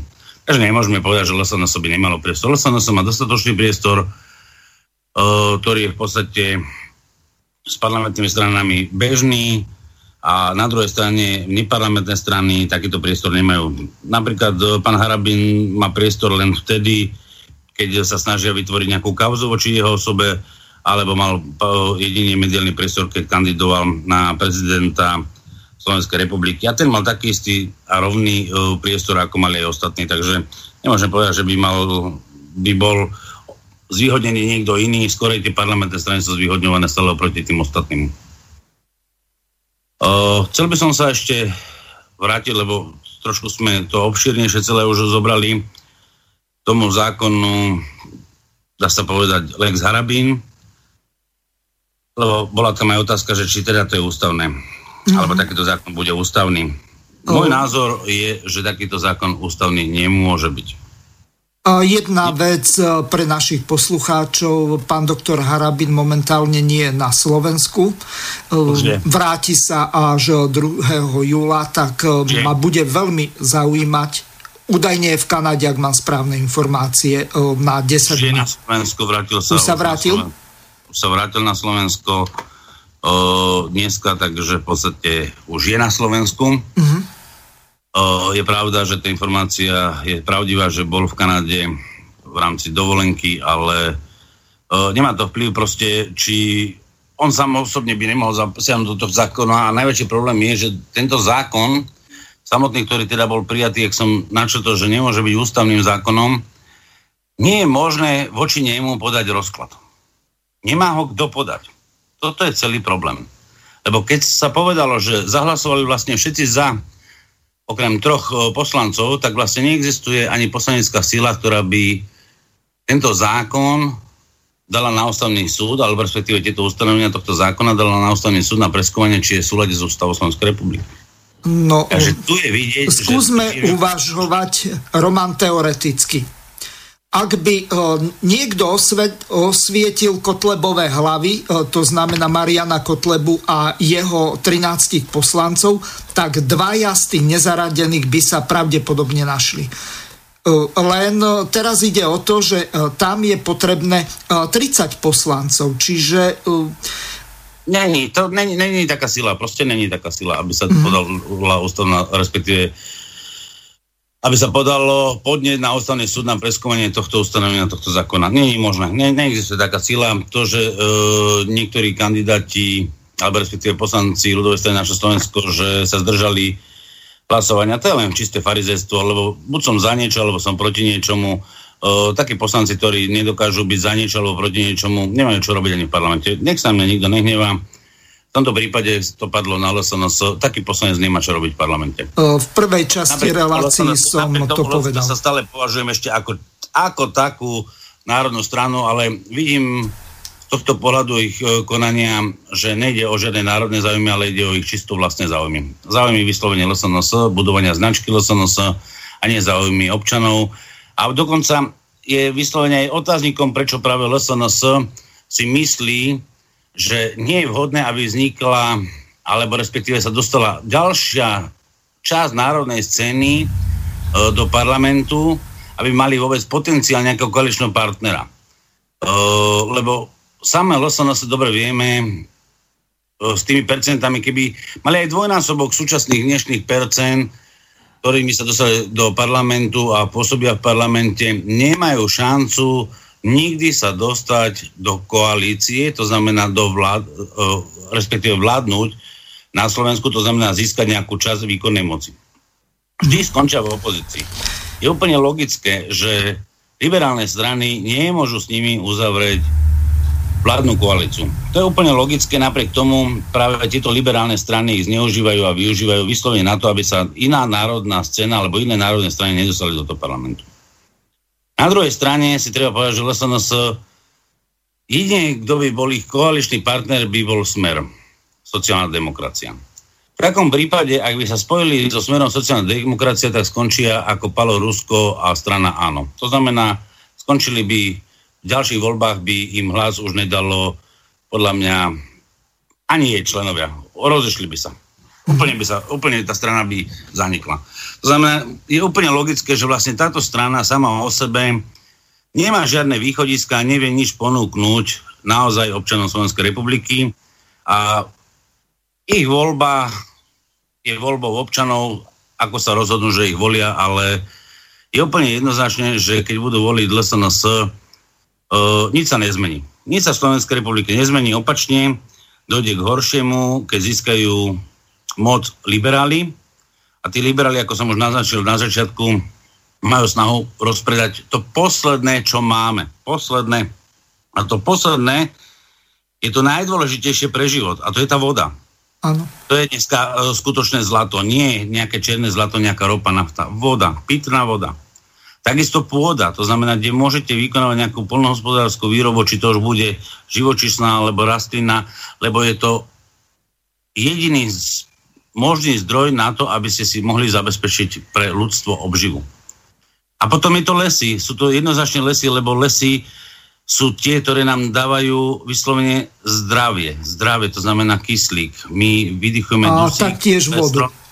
Z horských tokov. Samozrejme, samozrejme nám pomáhajú aj uh, rezerváry a údržbe vody, ale dávajú nám ten kyslík, lebo my vy, uh, vydychujeme dusík, oni ho dýchajú a dávajú nám kyslík. To znamená, naozaj e, v našom prostredí, ja hovorím, že my máme zem e, vyvolenú, vyvolenú zem pre Slovakov, ktorá je zabezpečená všetkými atribútmi, aby tu mohol existovať život. Preto aj zo zahraničia sú také veľké snahy získať toto územie. Preto sú také snahy e, zo Spojených štátov amerických, aby tu rozmiestnili svoju armádu, ktorá jednoducho zabezpečí to, aby ochrana zahraničných investícií práve do produktov alebo projektov, ako je čerpanie vody na Slovensku, ako je získavanie produktov z pôdy, to znamená z polnohospodárskej výroby, ako je získavanie dokonca aj výroby e, z lesov, to znamená ťažby stromov, to je všetko preto, aby toto územie raz patrilo niekomu inému nie Slovakom. Slováci musia jednoducho zdvihnúť hlavy, postaviť sa a povedať dosť. Toto je naše územie, toto nám tu zanechali naše predkovia a toto je dar od Boha. To je dar od Boha, ktorý sme dostali, aby sme mohli žiť v pokoji. A Román, Spýtam sa ťa na dosť dôležitú vec. Pre touto reláciou som od tvojho jedného známeho a takisto aj nášho poslucháča, dokonca aj dvakrát som mal pána Jozefa Šedoviča v relácii, mal celkom zaujímavý telefonát a dokonca ma vyzval, aby som ťa sa ťa spýtal, aby si porozprával ohľadom toho stretnutia na Devíne, ktoré on do určitej miery organizoval, do určitej miery moderoval. Ako to vlastne dopadlo a k čomu ste sa dopracovali? Trošku to uvedieme na správnu mieru. Ano. Pán Šedovič to nemoderoval, pán Šedovič e, bol uh, účastný o, dá sa povedať, aktivistov alebo iniciatív, ktoré mm-hmm. mali snahu zjednotiť kresťansko-národné sily, ktoré majú vo svojich programových cieľoch kresťanský národný sociálny princíp. Mm-hmm. Bolo pozvaných 17 politických subjektov, z toho prišlo 8. Boli z toho o, z tých 17 politických subjektov pozvané aj také subjekty, ako je Slovenská národná strana, ľudová strana naše Slovensko a mimo parlamentných alebo na hranici parlamentnej zvoliteľnosti, či to bolo o, kresťanské demokratické hnutie a potom viac menej všetko mimo parlamentné subjekty, ktoré sú na úrovni niekde od 0,2 možno do 1%. Mm. Ich potenciálu vo, vo voľbách, čo ukázali aj eurovoľby. Tieto subjekty, z týchto parlamentných subjektov, ktoré SNS je tiež na hranici nezvoliteľnosti napriek tomu, že ide o Andrea Danka a nedôverujeme mu, ako teda ja mu nedôverujem ako osoba. Uh, stále SNS ako jedna z najstarších národných strán, ktorá má už vlastne viac ako 100 rokov, uh, nie, nie je zvoliteľná podľa môjho názoru v nadchádzajúcich voľbách a proste sme chceli naozaj ukázať, že dokážeme sa spájať tak, ako to robia liberáli, keď tu máme tak, dve mimoparlamentné strany, Progresívne Slovensko a spolu, ktoré už vyhlasili dopredu, že pôjdu ako koaliční partnery aj do parlamentných volieb a pozývajú ako tretieho partnera Andrea Kisku, už ex-prezidenta Slovenskej republiky, ktorý si zakladá stranu za ľudí toho vyplýva, že dokonca marketingov si už spravili tak, že progresívne spolu za ľudí. To znamená, už vytvorili si vlastne taký názov koaličný, ktorý by mal byť potenciálom pre voľby 2020. Práve táto iniciatíva, ktorá vznikla z iniciatívy 2016, iniciatívy Spoločne za Slovensko, bývalého Matičara Tkáča, teda predsedu Matice, Matice Slovenskej Tkáča, Takisto v podstate sme prizvali aj pána Šedoviča a ďalších, aj Rafaela Rafaja, ktorí sme vlastne sa snažili uh, sa spojiť, aby sme nerobili rozdielne kroky, ako to bolo v minulosti, že sme oslovovali jednotlivé subjekty, aby sa národná, kresťanská národná scéna spojila. Tak sme sa spojili a pozvali sme tú kresťanskú národnú scénu vyslovene na tradičné miesto Devín, na, do hotela Hrad, e, do hotela Hrad pod Devinom, teda Hradný hotel pod Devinom a ako som už uvedol, prišlo len 8 subjektov. Bol tam niekto z, za slobodný vysielač, lebo v Devinskej tam, Novej Vsi je tam, Martin Bavolár. Boli tam aj pozvané médiá, tzv. alternatívne médiá, to čo hovoria, lebo tie sú v podstate jedine také pronárodné, alebo respektíve uh, tieto alternatívne médiá jednotlivých moderátorov alebo redaktorov nikto netlačí, uh, o čo má písať, ale dokážu vlastnými slovami a srdcom pochopiť, čo vlastne sa im chce povedať a to dokážu aj reprezentovať.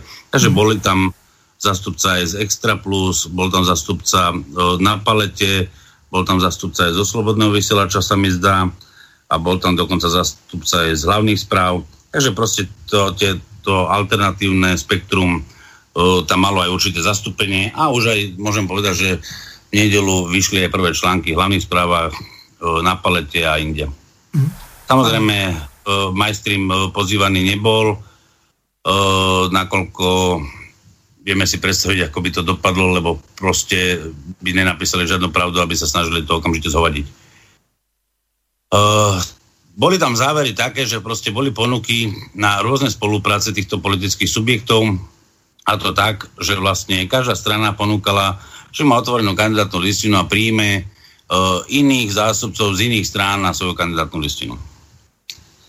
Čo je absolútne nelogické, lebo keď každý jeden ponúkne to isté, tak uh, je nelogické, že dokážete spojiť jednotlivé strany uh, na jednej kandidátnej listine v tejto forme.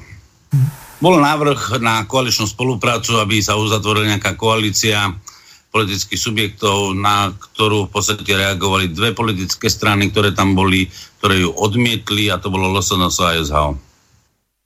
Takúto spoluprácu odmietli SHO odmietlo, to mi...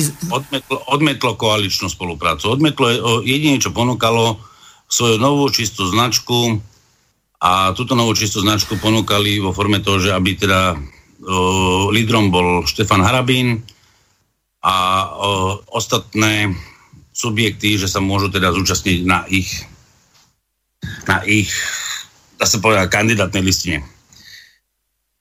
Uh, bolo to také milé, ale aj trošku šokujúce.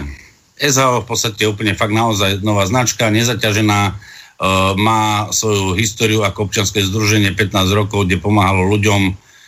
Naozaj robila pozitívnu prácu, ale myslím si z politologického hľadiska, že práve značka SHO e, nie je značkou na parlamentné voľby, ktoré by to mali spojiť, ale opačne musím si povedať, že SHO alebo každá jedna politická strana, ktorá tam bola, tak politická strana je len tzv. nosičom e, do politi- na politickú scénu, to znamená, že do parlamentných volieb môžu kandidovať len politické strany a politické hnutia. To znamená, tieto politické strany a politické hnutia sú tzv. nosičom určitej skupiny ľudí, ktorá vlastne prináša nejaký potenciál, možno nejakú značku, e, možno nejakú znalosť odbornosti, na kandidátnej listine, ktorá, ktorí by mali zastúpať v budúcnosti občanov Slovenskej republiky v parlamente. Tu si musíme uvedomiť, že Štefan Harabín sa nemohol zúčastniť konkrétneho podujatia, nakoľko teda bol v Kanade v tom čase, ale pomocnú ruku došiel podať Vladimír Mečiar. Vladimír Mečiar ako zakladajúci štátnik Slovenskej, druhej Slovenskej republiky došiel dať pomocnú ruku práve národným silám, lebo povedal, že sa nemôže pozrieť na to, čo sa dneska na Slovensku deje. Bolo šokujúce, keď SHO odmietlo v podstate Vladimíra Mečiara v tejto veci a ostatné strany boli zdržanlivé a tri strany sa priklonili na stranu pána Mečera, že áno, je to v podstate človek, ktorý naozaj urobil pre Slovensko veľmi veľa. Samozrejme, že od, od od piatku sa rozputalo kopec diskusie na sociálnych sieťach, že či Vladimír Mečiar je vhodným kandidátom do parlamentných volieb. O, diskutuje sa na sociálnych sieťach, že pán Mečiar o, nezvládol privatizáciu, respektíve niečo predal za jedno euro svojim priateľom a tak ďalej. Hej, a za 40 miliónov nevie vysvetliť, skadiaľ mal peniaze na elektru.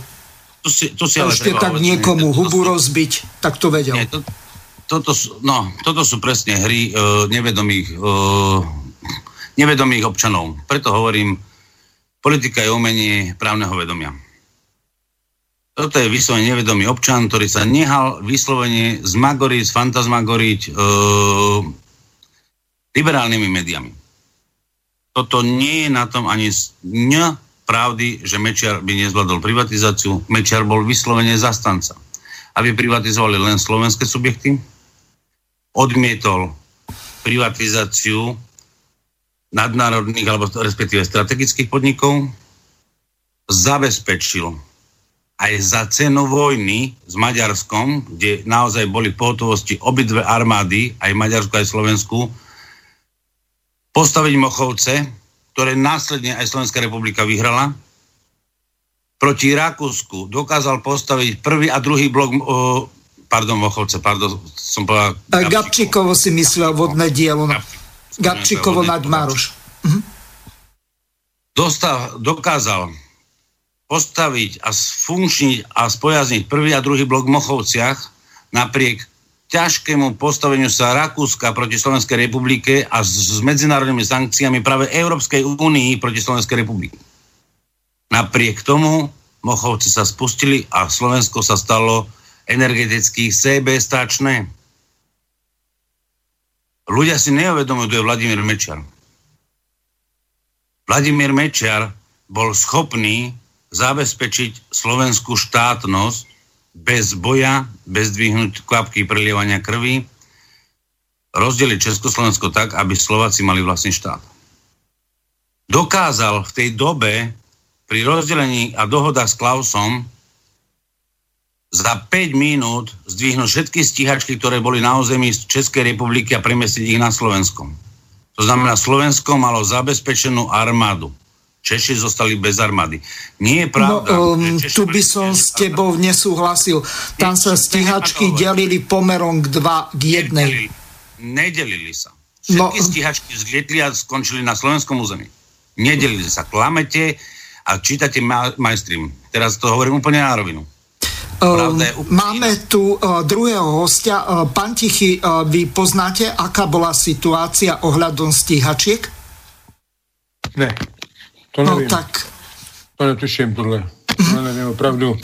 Ani, ani nevím, kdybych to dneska, ani nevím, kdybych to dneska ještě eh, se to dalo dohledat, no někdy by to určitě věděl, jako dotaz se na to dá udělat.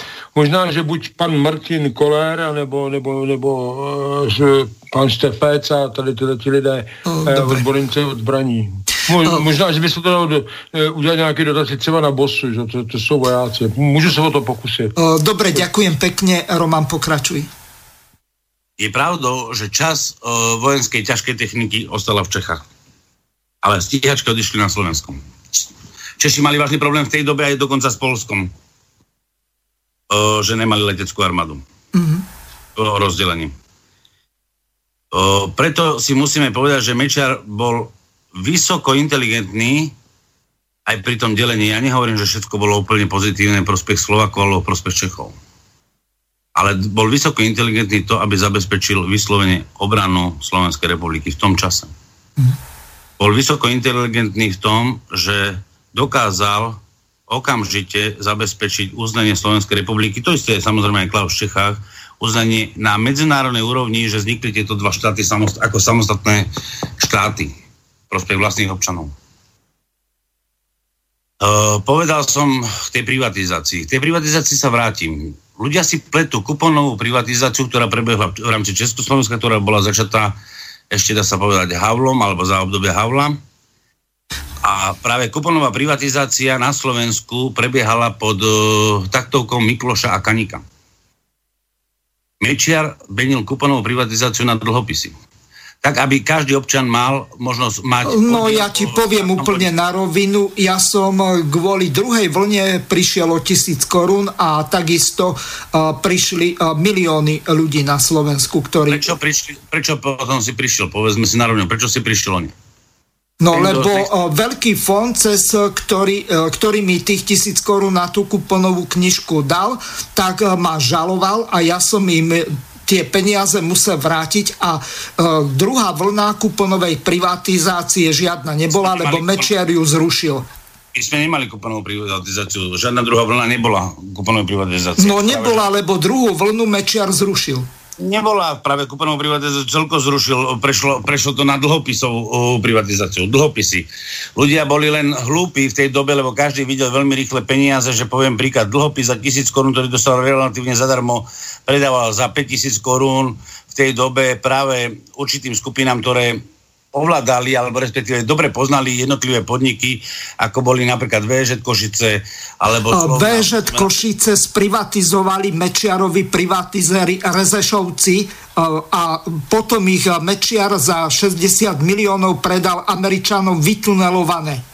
Toto bola Mečiarová privatizácia. Toto to, to, to, tiež hovoríš teraz vyslovene to, čo píšu liberáli. To, čo píše denní Géna, presne takýto. Nemáš pravdu. Rezešovci neboli nikdy Mečiarovcami na začiatku. Rezešovci vstúpili k Mečiarovi až v roku tuším 1994. A to už mali 34% kúpených dlhopisov od vlastných kolegov, ktorí, uh, by som povedal, lebo to boli kolegovia v tom uh, období, to znamená spolupracovníkov v rámci VŽ, ktorí mali dlhopisy. Ich predali. Tá privatizácia nebola o tom, že by ich predal on za euro niekomu niečo. Tá privatizácia bola o tom, že sa dlhopisy predali, uh, ľudia predávali ďalej, títo uh, mali, boli tam balíky vlastne až do 34%, tak získavali moc nad jednotlivými podnikmi, a takým spôsobom neskôr došlo do privatizácie v roku 1998. A keď niekto predával, a keď sa US, teda že Košice predávali US Steel, tak sa predávali za SDKU, nie za Mečiara. No lenže vytunelovaný podnik Rezešovci vrátili naspäť štátu. Ako by to nevratili, inak mohli nevratili, predať? Nevratili im ho, uh, ja, ja sa nezastávam Rezešovcov, treba si to uvedomiť.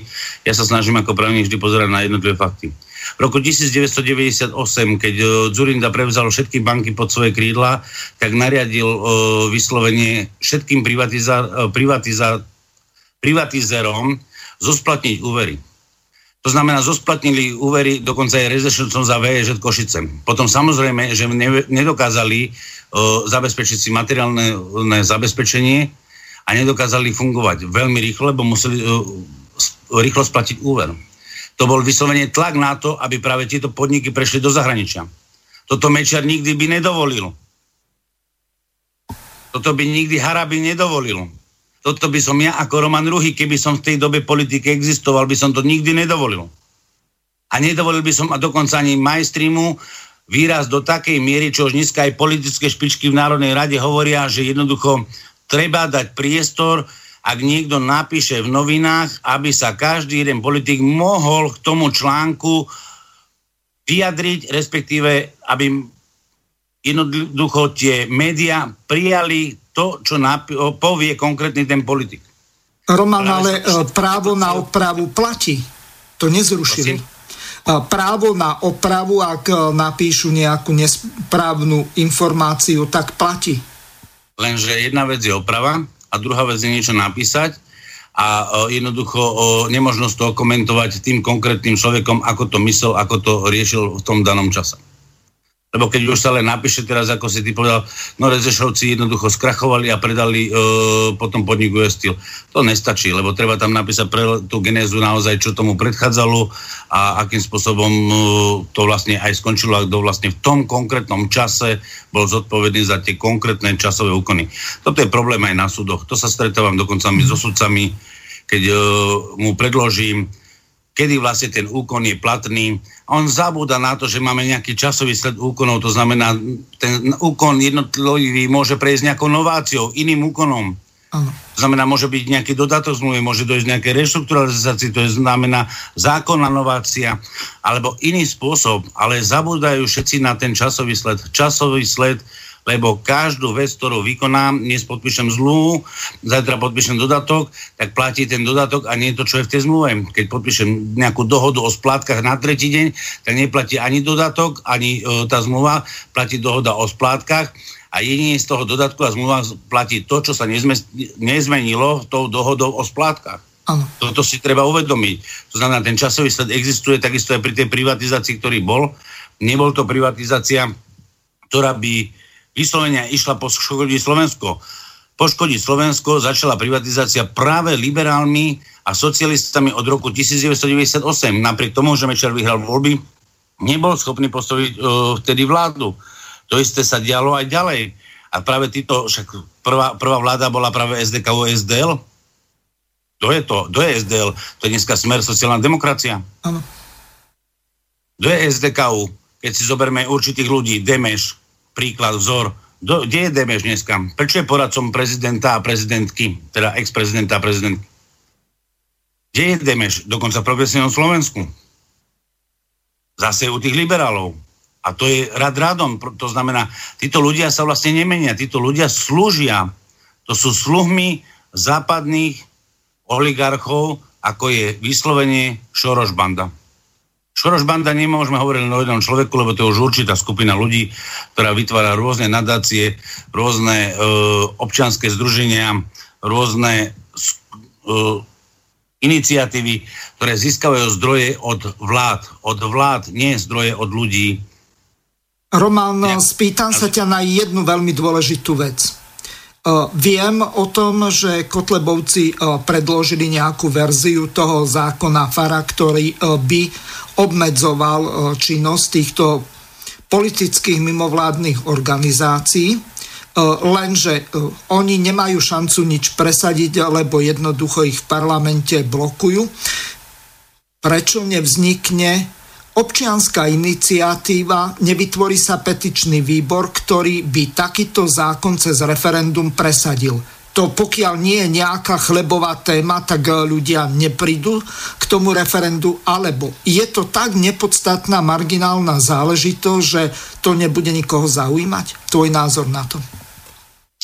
Ja si myslím, že chlebovou témou nie je dokonca, alebo respektíve chlebovou témou sú aj parlamentné voľby, aj prezidentské voľby, aj každé jedny voľby a vidíme účasť na tých voľbách. Ľudia no tak dnes... k parlamentným voľbám chodí 55 až 60 v Čechách je to 59 až 65% ako pred pár minútami nám povedal pán Tichy.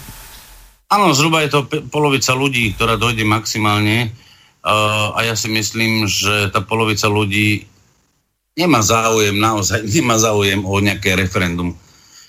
Keď nazbierame aj 350 tisíc podpisov, ako si povedal, že v podstate to je na všeludové hlasovanie, aby bolo predložené prezidentovi Slovenskej republiky a prezident Slovenskej republiky potom na základe predloženia takéto petície s 350 tisícmi podpisov občanov, platnými podpisov, je povinný zvolať celoslovenské referendum a samozrejme dobre vieme, že jednoducho referendum prejde len vtedy, alebo sa stane práve táto zmena by sa stala ústavnou zmenou, tak ako to bolo pri referende s Európskou úniou.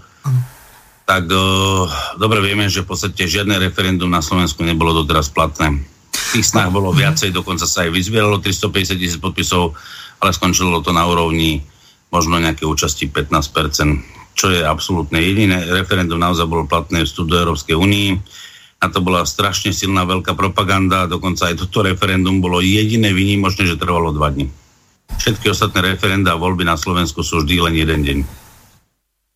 Takže e, výsledok e, priamej demokracie v takomto prípade na Slovensku, ešte Slovensko na to nevyzrelo. Slovenský občan ešte, alebo respektíve možno by aj vyzrelo, ale už uh, slovenský občan stagnuje. Stagnuje, lebo už nedôveruje politikom. Na začiatku si sám povedal, že bavili sme sa práve o tom zákone, ktorý je Lex Harabin. Všetci hlasovali za to, aby vlastne Harabin nemohol kandidovať do parlamentu. Proste všetci. To znamená, dnes už nemáte dôveru vlastne v žiadnu stranu. To, že uh, Lesana sa svojim voličom povie, však my sa nezahlasovali ani za, ani proti, až by sme sa zdržali. No to je to, čo som spomínal. Politika nemôže sa robiť o tom, že sa všetci zdržame, na čo my ich platíme, keď oni nemajú vlastný názor a nechcú robiť prospech ľudí, alebo a to jasne takým spôsobom, že dajú najavo áno alebo nie. Toto by som vyslovene napríklad ja zakázal. V parlamente nemá čo existovať, nejaké zdržanie sa hlasovania, to potom ani nemusia chodiť do parlamentu a brať o, také peniaze, ako berú dneska Len... od, o, ako na platoch, na čo sa skladajú občania vlastnými daňami a odvodmi do štátnej kasy. Lenže ak e, si napríklad e, pozrieš to hlasovanie, tak máš možnosti asi 5 za, proti, e, zdržal sa, bol tam, ale nehlasoval, čiže... To už je ďalšia vec. To sú už potom, ďalšia vec. No. Bol pri, tomto, uh, no. pri tomto jeden smerak sa takto na toto vykašľal, že tam bol a ani uh, zrejme tú kartu nezasunul, alebo uh, neviem ano, čo, nestlačil to tlačítko. Ja neviem. Ja tvrdím, ja tvrdím že v rámci uh, tejto demokracie, ktorú chceme teda budovať alebo tvoriť, by mal tzv. existovať imperatívny mandát. To znamená, ak je niekto zvolený, len bohužiaľ my si nevolíme do parlamentu uh, jednotlivcov, ale volíme sa politické strany. Nemôžeme zobrať teda imperatívny mandát celej politickej strany, aj keby sme ho mohli, ale vidíme, že vo voľbách znova tí istí ľudia znova im dajú, im dajú hlas.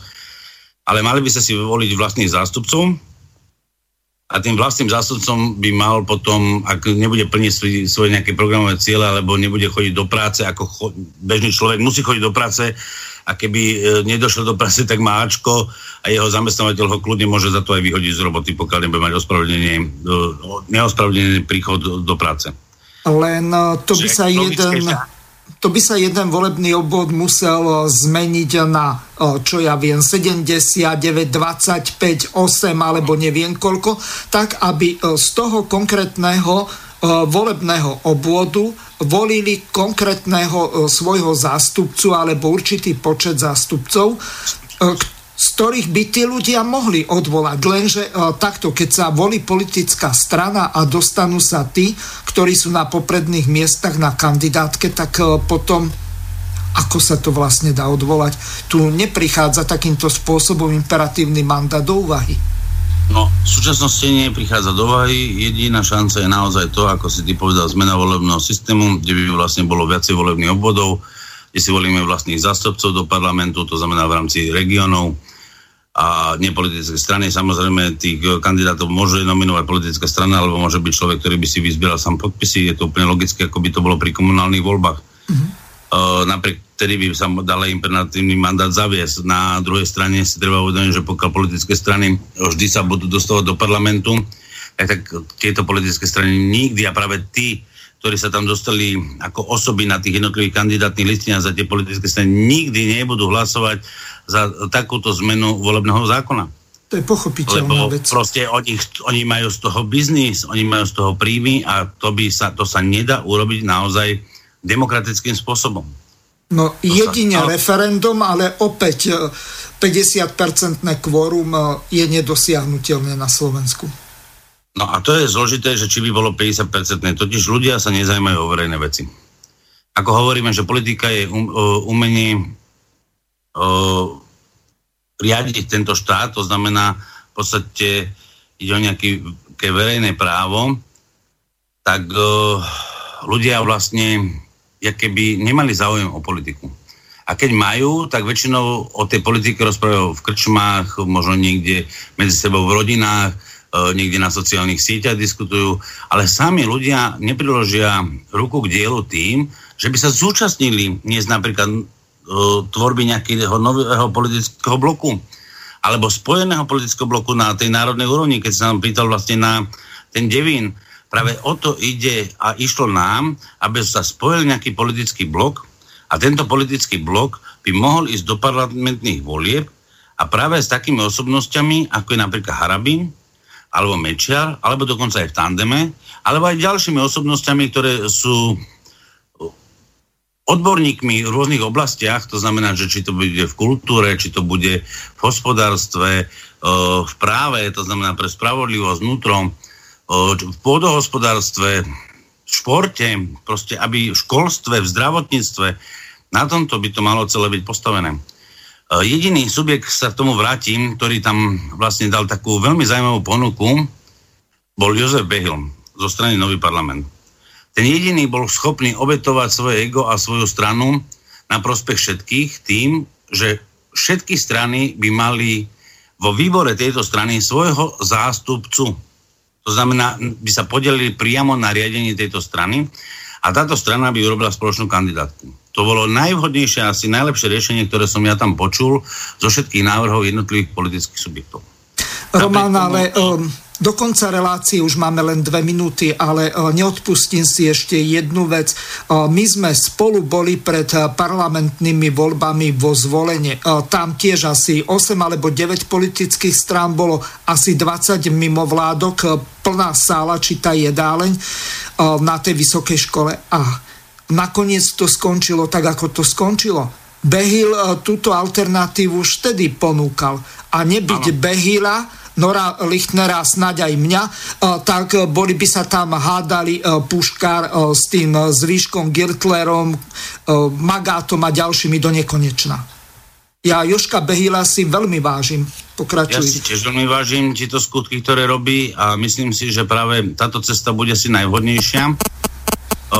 Budú ďalšie rokovania teraz práve aj o tejto forme už e, len samotnými iniciátormi a samozrejme Jozefom Behilom aj ostatnými teda potenciálnymi uh, lídrami a osobnostiami, ktorí by dali nejaký punc a značku práve uh, tejto spoločnej kandidátnej listine a zároveň samozrejme aj medzi politickými subjektami, aby jednoducho vstúpili do takéhoto jedného spoločného subjektu, kde budú mať naozaj možnosť aj tento subjekt riadiť. Nie len teda že to bude kandidátna spoločná listina, alebo je to vlastne jedna spoločná politická strana, asi niečo také, ako sa udialo historicky uh, v roku 1938 sa mi zdá, uh, keď sa spojili všetky strany, okrem teda komunistické strany. Hej, a vyhodili Č- ČSSD, či hey.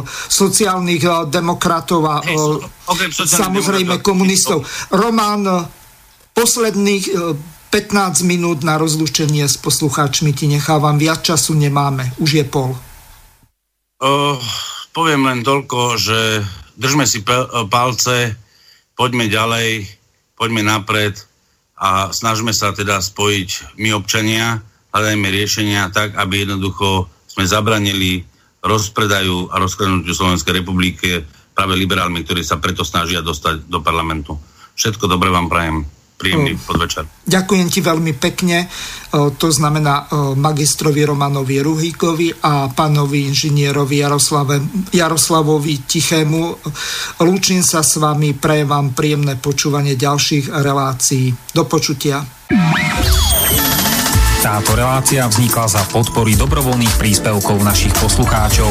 I ty sa k ním môžeš pridať. Viac informácií nájdeš na www.slobodnyvysielac.sk Ďakujeme.